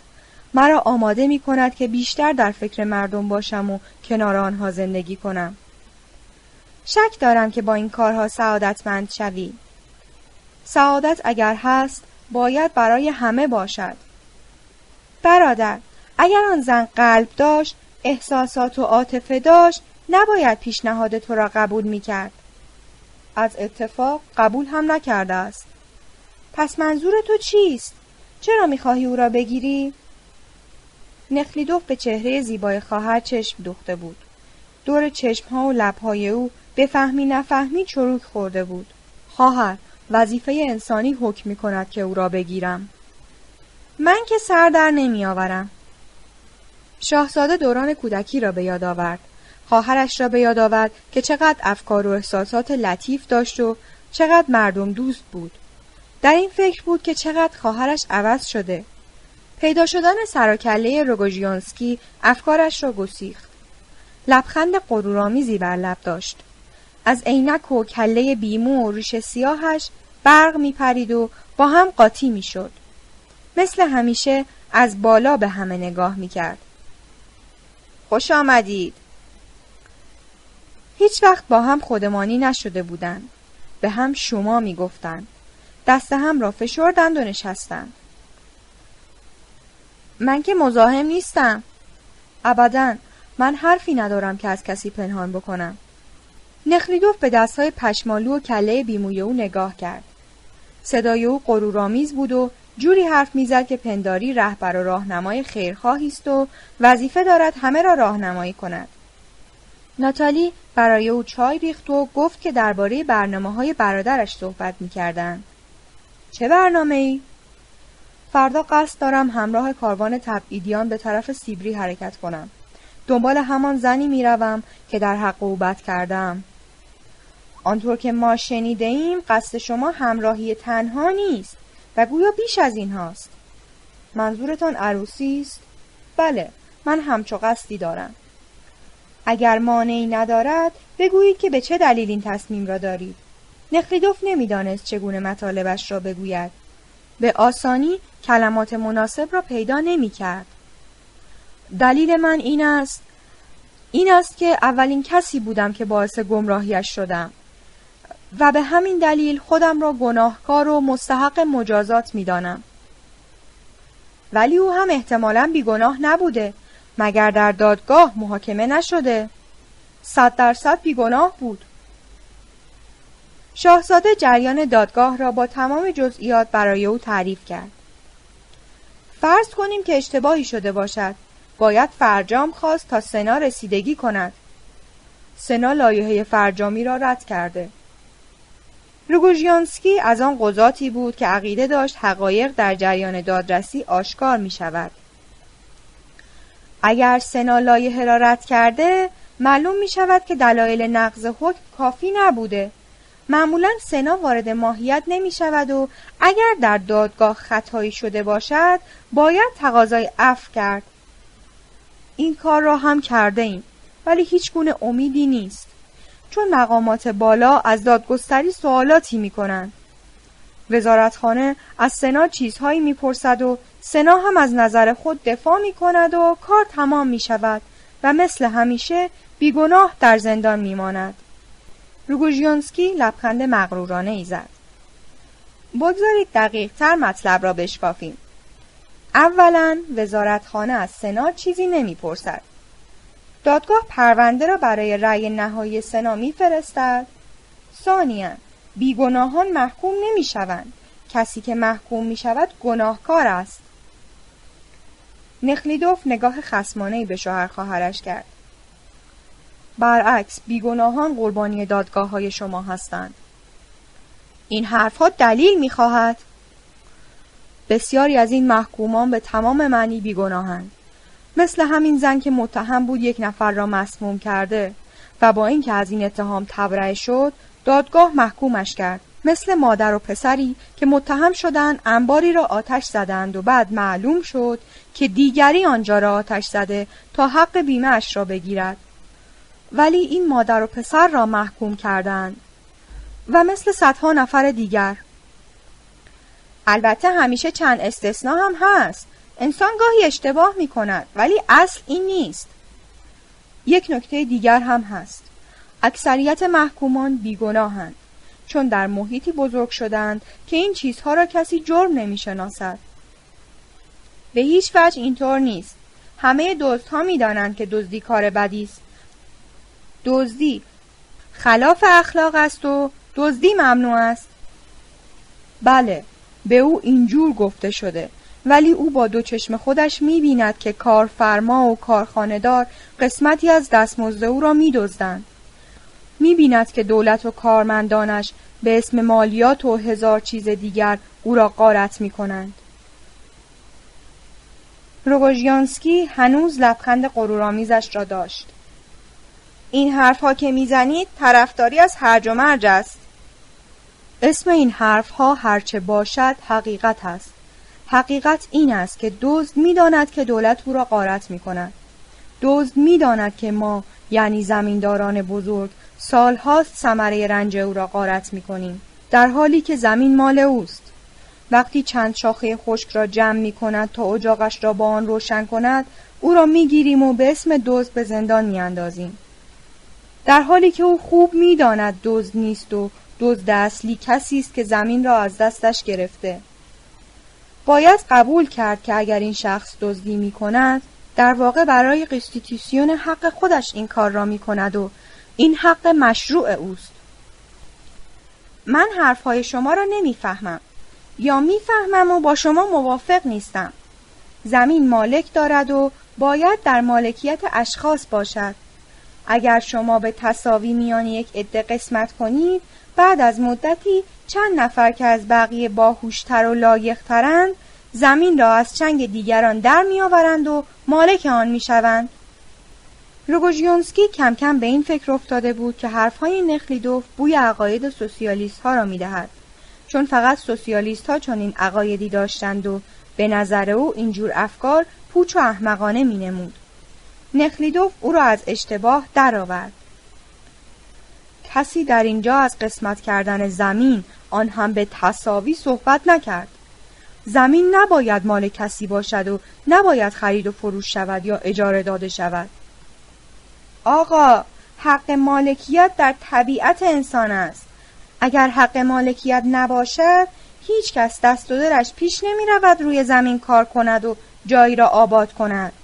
شما اگر این حق را از بین ببرید بشر را به دوران توحش برمیگردانید. همان حرف قدیمی ها را می‌زد که استدلال می کنند مالکیت زمین از حقوق مسلم است و نمی شود آن را باطل اعلام کرد چون میل به تصاحب وجود دارد و مالکیت ارزی باید محترم شناخته شود اما نخلیدوف در مقابل او تسلیم نمی‌شد. برعکس اگر مالکیت ارزی را لغو نکنید زمین آنطور که باید و شاید زیر کش نمی رود و زاره با میل و رغبت روی زمین کار نمی کند. زمینداران مثل سگهایی هستند که دور خرمن چرخ می‌زنند و پارس می کنند که کسی به آن نزدیک نشود و از آن استفاده نکند. روگوژیونسکی به خشم آمده بود. لبهایش میلرزید. گوش کنید دمیتری ایوانوویچ لغو مالکیت دیوانگی محض است. لغو مالکیت در این دوره ممکن نیست. این حرف برای شما یک جور دده است. دلخوشی. کمی فکر کنید. قبل از تقسیم عراضی بیشتر مطالعه کنید و فعلا مدتی دست نگه دارید. آقا شما دارید به کارهای خصوصی من دخالت می کنید. روگوژیانسکی به اعتراض او توجه نداشت و حرف خودش را می‌زد. اجازه بدهید تا صاف و پوستکنده حرفم را بزنم. خیال نکنید به خاطر خودم یا بچه هایم این حرف را می‌زنم. خوشبختانه ما به اندازه خودمان مال و منال داریم. به اموال و املاک هیچ کس چشم طمع نداریم. اگر حرفی می‌زنند به دلایل شخصی است به خاطر اصول است به خاطر مخالفت با طرز تفکر شماست توصیه می کنم قدری بیشتر فکر کنید بیشتر کتاب بخوانید و به کتابهای یک دسته معین اکتفا نکنید. نخلیدوف رنگش پریده بود. نمی توانست آرامش خود را حفظ کند. آقا برای من تکلیف معین نکنید. خود من می‌دانم که چه مطالعاتی بکنم و چه تصمیماتی بگیرم. شاهزاده اختیار اعصابش را نداشت. ساکت شد و چای را برداشت و نوشید. نخلیدوف برای آنکه حرف را عوض کند از خواهرش پرسید بچه ها چه کار می کنند؟ پیش مادر بزرگشان ماندند ناتالیا خوشحال بود که به گومگوی مردان تمام شده و حرفهای خودمانی پیش آمده. از بچه ها و عروسک بازی هایشان تعریف کرد و صحبت را به خاطرات دوران بچگی خودشان کشید که دو عروسک داشتند. یکی سیاه بود و عرب بیابانی و دیگری سرخ و سفید بود و خانم فرانسوی. خواهر چه چیزها یادت مانده؟ پسر و دختر من هم عینا بازیهایشان شبیه بازیهای ماست. ناتالیا آرام شده بود و خوشحال که دیگر از آن بحث های دلازار مردان خبری نیست. با برادرش حرفهایی داشت که نمی‌خواست جلوی شوهرش بگوید. دلش می‌خواست تنها گیرش بیاورد و خیلی چیزها را از او بپرسد. صحبت از دوئل تنها فرزند خانم کامنسکایا به میان آمد. ناتالیا برای آن ماده که پسر یکی یک دانه اش را از دست داده قصه می‌خورد. روژیونسکی دوباره یک بحث اجتماعی را پیش کشید. نه آقا فقط یک چاره دارد باید قتل در دوئل از نظر حقوق عمومی در ردیف جنایات گذاشته شود فقط از این راه می شود جلوی این جنایت را گرفت شاهزاده باز موزگیری کرد و مخالف او حرف زد هر کدام چیزی می گفتند و هر کدام روی عقیده خود پابرجا بودند و حاضر نبودند ذره‌ای به حریف میدان بدهند که حرفش را به کرسی بنشاند روگوژیونسکی احساس کرده بود که برادر زنش او را ناچیز می شمارد و با تمام عقاید و کارهای او مخالف است. نخلیدوف اگرچه قصد تلافی نداشت و عقاید کوته فکرانه او را درباره تقسیم عراضی به چیزی نمی گرفت ولی دلخور بود که این مرد اینقدر از خود راضی است و چنان با قاطعیت حرف می‌زند که پنداری از آسمان آمده و وظیفه ارشاد دیگران را دارد و حالا هم اصرار داشت که موضوع قتل در دوئل را در قانون بگنجاند و عدهای را به این اتهام به دادگاه بکشانند. باید هر کس را که در جنگ تن تن شرکت کرد پای میز محاکمه کشید و هر دو طرف را به زندان با اعمال شاقه محکوم کرد. ممکن است بفرمایید که فایده این عمل چیست؟ فایده؟ عدالت اجرا می شود. این دستگاه عظیم دادگستری کجا عدالت را اجرا می کند که در این یکی بکند اگر دادگستری عدالت را اجرا نمی کند پس چه می کند؟ خیلی ساده و روشن است این دستگاه تنها کاری که می کند حفظ منافع طبقات به خصوصی است و این دادگاه ها چیزی نیستند جز حلقه ای از زنجیر دستگاه اداری و هدفشان نگه داشتن نظام موجود است روگوژیانسکی لبخند زورکی خود را همچنان تحویل می‌داد. آقا این حرفها من درآوردی است دادگاه ها وظیفه مهمی به عهده دارند و کارهای موثری انجام می دهند. روی کاغذ اینطور است ولی در عمل غیر از این است. خود من شاهد بودم که دادگاه ها چه زحمتی می‌کشند و چه ترفندها می‌زنند تا نظم موجود را محکم و پابرجا نگه دارند. هر کس فکر روشنی داشته باشد و بخواهد وضع اجتماع را عوض کند یا اصلاح کند در همین دادگاه ها مثل یک مجرم عادی محاکمه و محکوم می شود. من با شما موافق نیستم. اینها اسم سیاسی روی خودشان می‌گذارند و خودشان را فهمیده تر از دیگران می‌دانند. در حالی که اینطور نیست اینها افرادی هستند گمراه و مطرود اجتماع. فکرشان از بقیه روشنتر نیست. از دیگران عاقلتر و فهمیده تر نیستند. گمراهند و دشمن اجتماع و دادگاه ها باید دربارهشان تصمیم بگیرند. من با عده از اینها آشنا شدم. با آنها بحث و گفتگو کردم. اکثرشان از قضاتی که محاکمشان می کنند چیز فهمترند آدمهایی هستند شجاع و از نظر اخلاقی برجسته. روگوژیانسکی عادت نداشت ببیند که کسی روی حرفش حرف می‌زند. به حرفهای برادرزن هم توجه نداشت. حرف خودش را می‌زد. به هر حال نقش دادگاه ها حفظ نظام موجود نیست. دادگاه ها هدفی دارند بسیار والا و بسیار پاک و پاکیزه. دادگستری هدفش اصلاح جامعه است. اگر به زندان ها بروید متوجه می شوید که دادگستری چه کرده. آقا دادگستری را شوخی نگیرید. باید جلوی افراد فاسد را گرفت. هستند افرادی که از یک حیوان پسترند. از هیچ جرم و جنایتی رویگردان نیستند. کاری که دادگاه های ما انجام می دهند جلوی جرم و جنایت را نمی گیرد. شاید تعجب کنید ولی به نظر من دو نوع مجازات هست که از قدیم بوده و خوب یا بد موثر بوده یکی تنبیه جسمی است و دیگری اعدام که این مجازات ها هم با لطیف شدن احساسات و افکار عمومی دارد از بین می رود. از شما عجیب است که چون این حرفی می‌زنید. گفتم که با خوب و بدش کاری ندارم ولی تنبیه جسمی باعث می شود که گناهکار به وحشت بیفتد و کمتر تکرار جرم را به خود راه دهد. اعدام هم گناهکار را برای همیشه از بین می‌برد. این دو مجازات بیرحمانه است ولی دست کم منطقی. از این دو مجازات که بگذریم بقیه هم بیرحمانه است و هم غیر منطقی چه فایده دارد یک نفر گناهکار گمراه را گوشه زندان نگه دارند؟ جز اینکه این افراد گمراه در آنجا با گمراه تر از خود آشنا می شود و از آنها کارهایی یاد می گیرد که به فکر خودش نمی رسیده. چه فایده دارد این بدبخت ها را به خرج دولت از طولا به ایرکوتسک و کورسک تبعید کنند؟ شنیدم که تبعید هر زندانی برای دولت 500 روبل تمام می شود یا اینقدر برای دولت حساب سازی می کنند. اگر همین زندان ها و تبعید ها نبود امنیت از بین می رفت و من و شما نمی توانستیم با خیال آسوده توی خانه خودمان بنشینیم و با هم بحث بکنیم. با زندان و تبعید امنیت درست نمی شود. زندانی که تا آخر عمرش در زندان نمی ماند. بعد از مدتی آزاد می شود و این بار کار کشته تر و آزموده تر است و خیلی خطرناکتر. با این حساب شما معتقدید که باید نوع مجازات را عوض کرد و زندانها را به صورت تازه ای اداره کرد. این کارها مخارج زیادی دارد و این مخارج بار تازه است بر دوش مردم. روگوژیانسکی باز هم دنبال حرف خودش را گرفت.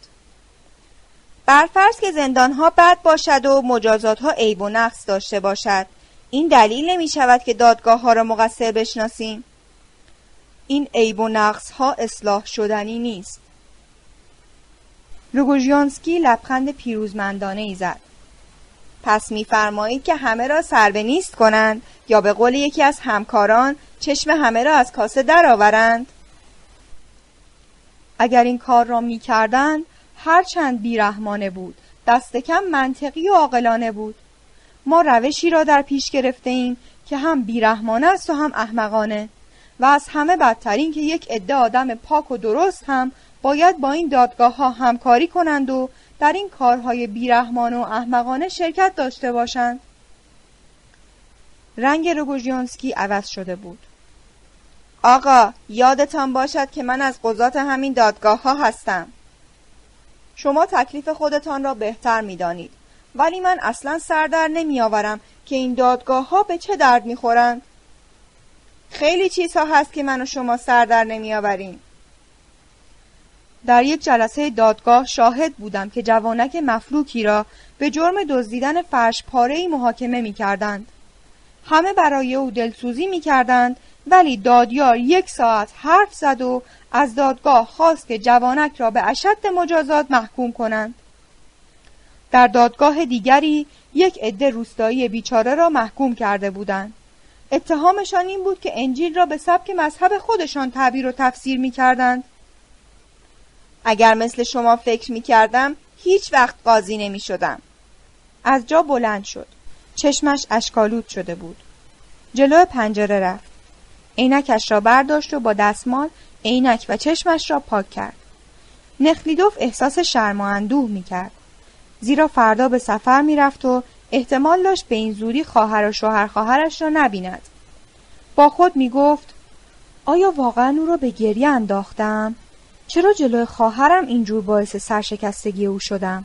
آیا حق داشتم او را اینقدر بیازارم و خواهرم را اینجور آزرده کنم؟ چرا این کار را کردم؟ قرار بود قطار تبعیدیان ساعت سه بعد از ظهر از ایستگاه حرکت کند. شاهزاده تصمیم داشت پیش از ظهر جلو زندان باشد تا از همانجا با این کاروان همراهی کند. آن روز صبح زود بیدار شد تا کاغذها و پرونده هایش را جمع جور کند.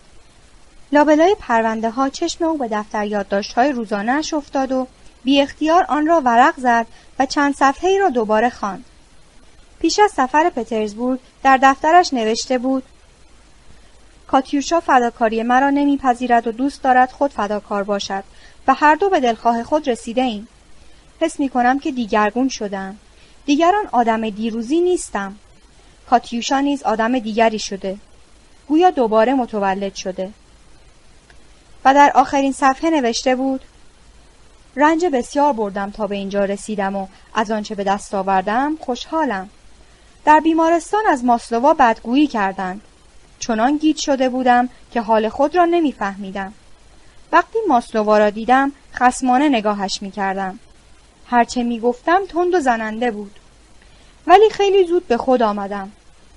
قافل از این حقیقت بودم که خود من بارها به خطا رفتم و هنوز هم در هر قدم به هزار بیراهه می روم. چرا باید درباره دیگران اینقدر سخت گیر باشم؟ ناگهان کینم به دلسوزی تبدیل شد. احساس کردم به اوج می روم. به قله ها سفر می کنم. و راستی که با ناتالیا و شوهرش چقدر بد تا کردم. چه حرف هایی زدم. چقدر آنها را آزردم. می‌خواست اول پیش خواهرش برود و از او و شوهرش عذر بخواهد و از آزردگیشان بکاهد. حیف که فرصت نبود. قطار زندانیان دو ساعت پیش از قطار مسافری حرکت می کرد و او که تصمیم داشت دیگر به این حدود باز نگردد با صاحبخانه تصویه حساب کرد. قرار بود قطار مسافران عادی دو ساعت بعد از قطار زندانیان حرکت کند. شاهزاده با درشکه به طرف زندان رفت بلکه ماسلووا را از دور ببیند. ماه ژوئیه بود و هوا بسیار گرم. سنگفرش خیابانها و شیروانی بامها داغ بود و سوزان. هوا دم داشت، باد نمیوزید و اگر هم باد زودگذری میآمد، گرد و خاک و گرما و بوی رنگ و روغن را به همه جا می پراکند. خیابانها خلوت بود. اگر ره گذری هم بود، در سایه دیوارها راه می‌رفت. فقط سنگ تراشان وسط خیابان نشسته بودند و سنگ فرشها را چکشکاری می کردند. ترامواهای اسبی پرده های طرف آفتاب را پایین کشیده در رفت آمد بودند و صدای زنگوله گردن از پا تا دست شنیده می‌شد. نخلیدوف جلو زندان پیاده شد. هنوز کاروان زندانیان به راه نیفتاده بود. زندانیان از ساعت چهار صبح بیدار شده وسایل و اسباب لازم را از انبار گرفته بودند. 624 مرد و 64 زن با این کاروان به تبعید می رفتند. تقسیم بندی آنها کار ساده ای نبود. باید مریض ها و آدم های ضعیف و مردنی را مشخص می کردند و بعد از معاینه و ثبت نام تحویل فرمانده کاروان می‌دادند. رئیس جدید زندان با دو معاونش، پزشک، پرستار، فرمانده کاروان و دفتردار در حیات زندان پشت میزی نشسته بودند و یکی یک زندانیان را بعد از معاینه و ثبت نام به صف بعدی میفرستادند. آفتاب نصف میز را گرفته بود. هوا سنگین و دم کرده بود. جمعیت زیاد زندانیان در حیات به هم چسبیده و همه از گرما بیتاب شده بودند. افسر فرمانده دادش در آمده بود. کلافه شدم این همه آدم از کجا جمع کردید؟ پس کی تمام می شوند؟ فرمانده کاروان تنومند بود با صورت سرخ و سفید و دستهای کوتاه. مرتب به سیگارش پک می‌زد و دود را از زیر سبیلهای کلفتش بیرون میفرستاد. دفتردار وقتی بیتابی فرمانده را دید به دفتر و دستکش نگاهی کرد و گفت هنوز 24 تا از مردها ماندن بعد از آنها تازه نوبت زنهاست پس زودتر زودتر کار را تمام کنید. زندانی ها به صف زیر آفتاب ایستاده بودند. بعضی سه ساعت بود که در صف بودند. اما جلو زندان حکایت دیگری بود. نگهبان تفنگ به دوش دم در بزرگ قدم می‌زد. ده بیست تا گاری و عرابه نیم شکسته پشت هم ردیف شده بودند تا بیماران و آدمهای ضعیف را به ایستگاه ببرند. یک عده از بستگان و دوستان تبعیدی ها هم گوشه جمع شده بودند و انتظار میکشیدند. نخلیدوف هم در این میان بود. یک ساعت سر پا ایستاد و انتظار کشید تا آنکه از دور صدای اولین فرمان فرمانده کاروان را شنید. با این فرمان پیشتازان کاروان به راه افتادند. صدای پاها و صدای به هم خوردن زنجیرها با هم قاطی شد. پنج دقیقه طول کشید که در کوچکی باز شد. صدای پاها نزدیکتر شد. صدای زنجیرها واضحتر شد. سربازان سفید پوش و تفنگ بردوش بیرون آمدند و جلو در بزرگ زندان دایره ای زدند. صدای دومین فرمان شنیده شد. زندانیان دو به دو راه افتادند. محکومان به اعمال شاقه از جلو می آمدند. زنجیر به پا داشتند و کوله بار بردوش. کله های از ته تراشیده را با کلاه پوشانده بودند. با دست چپ زیر کوله پشتی خود را گرفته دست راست را تند و محکم بالا و پایین می بردند. محکومان به اعمال شاقه روپوش خاکستری داشتند و پشت لباسشان یک مربع سیاه دوخته شده بود. از همه رقم بودند. پیر، جوان، چاق، لاغر، زرد رنگ، سرخ و سفید، آفتاب سوخته، سیبیلو، ریشو، بیریش و سبیل، روس و تاتار و یهودی. دستشان را چنان تند حرکت می‌دادند که پنداری می‌خواهند یک راهپیمایی طولانی بروند. ولی هنوز ده بیست قدم نیامده به ستون چهار پشت سر هم ایستادند. از پی آنها عده دیگری آمدند. زنجیر نداشتند ولی لباسشان با محکومان اعمال شاقه فرق نمی‌کرد. اینها تبعیدیان بودند. به شتاب آمدند و به ستون چهار ایستادند. بعد نوبت به محکومان اجتماعی رسید که شورای روستایی به تبعیدشان رأی داده بود. و از پی مردان زنان می آمدند با روپوش های خاکستری. دو دسته بودند محکومان به اعمال شاقه و تبعیدیان. عدهای نیز با لباس عادی شهری و دهاتی در صف آخر بودند. آنها کسانی بودند که داوطلبانه دنبال زن یا شوهر یا فرزند خود می آمدند. در میان زنان چند نفر بچه شیرخوار را در بغل گرفته بودند. بچه های بزرگتر دنبال صف می دویدند. به کره اسبهایی می ماندند که دنبال گله اسبها می دوند. مردها کمتر حرف می زدند. گاهی صرفه می کردند و زنها برعکس یک ریز حرف می زدند و پچ پچ می کردند. نخلیدوف مدام سرک می کشید بلکه ماسلووا را پیدا کند ولی هرچه کرد او را نیافت. زنها به یک جمع خاکستری پوش تبدیل شده بودند که هیچ فرقی میانشان نبود. جمعی بودند از زنان کوله بار بردوش و هیچ کس دیگر خودش نبود. یکی از مجموع بود. جلو در زندان زندانی ها را می شمردند. سربازها هم لیست های جداگانه داشتند و دوباره می شمردند. بعضی از زندانی ها جابجا می شدند یا تکان می خوردند و حساب از دست سربازها در می رفت. ناچار فحش می دادند و داد می کشیدند. زندانی ها را به هر طرف حل می دادند. زندانی ها کینشان را گوشه قلبشان پنهان می کردند و چیزی نمی گفتند. وقتی شمارش تمام شد افسر فرمانده اشاره کرد و زنها و بچه ها و بیماران و آدم های ضعیف به طرف گاری ها دویدند. زنها کوله پشتی ها و بچه ها را اول توی گاری می گذاشتند و سپس خودشان بالا می رفتند و روی کوله پشتی ها می نشستند. چند نفر از میان مردها کلاه از سر برداشته رفتند و با افسر فرمانده صحبت کردند. نخلیدوف از دور متوجه شد که این عده خواهش می کنند آنها را سواره بفرستند. ولی افسر به سیگارش پک می‌زد و به حرفهایشان گوش نمی‌داد. حتی دست بلند کرد یکی را کتک بزند و سر او داد کشید که باید پای پیاده بروی تا اشراف بازی یادت برود. فقط پیرمردی که ضعیف بود و میلنگید اجازه یافت سوار گاری شود و آن بیچاره کلاهش را از سر برداشت و صلیب کشید و لنگان به طرف گاری ها رفت. اما قدرت بالا رفتن نداشت. یکی از زنها زیر بازویش را گرفت و او را به زور بالا کشید. وقتی تمام گاری ها پر شد افسر فرمانده دستمالش را درآورد و عرق را از کله بیمو و گردن کلفتش پاک کرد و فرمان داد کاروان به پیش! سربازان تفنگشان را بر دوش استوار کردند. زندانی ها صلیب کشیدند و آنها که به بدرقه آمده بودند به گریه و زاری افتادند. زنها که در گاری نشسته بودند صدای گریهشان بلند شد. دور تا دور کاروان را سربازان سفید پوش گرفته بودند کاروان از جا جنبید صدای زنجیرها برخاست و گرد و خاک به هوا بلند شد چندین سرباز از همه جلوتر بودند. از پی آنها محکومان زنجیر به پا به ستون چهار و پشت سر آنها تبعیدیان محکومان اجتماعی با دستبند در حرکت بودند و گاری ها از همه عقبتر تلق تلق کنان با کاروان همراهی می کردند. زنها کم کم آرام شده بودند.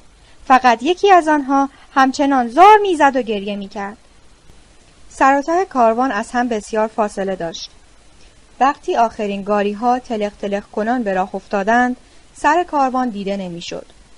نخلیدوف با درشکه دنبال کاروان حرکت کرد و به درشکچی گفت که آهسته در کنار آنها براند. می‌خواست ماسلووا را پیدا کند و بپرسد که اساس و لوازمی که فرستاده به دست او رسیده و آیا به چیز دیگری نیاز ندارد؟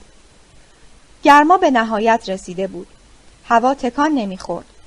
از حرکت این کاروان گرد و خاک به هوا برمیخواست و صدها نفر در میان گرد و خاک پیش می‌رفتند.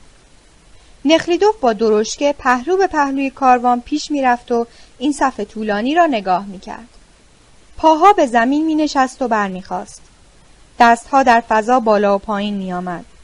چهره ها ناشناس بود. حرکت این کاروان غریب و ترساور بود.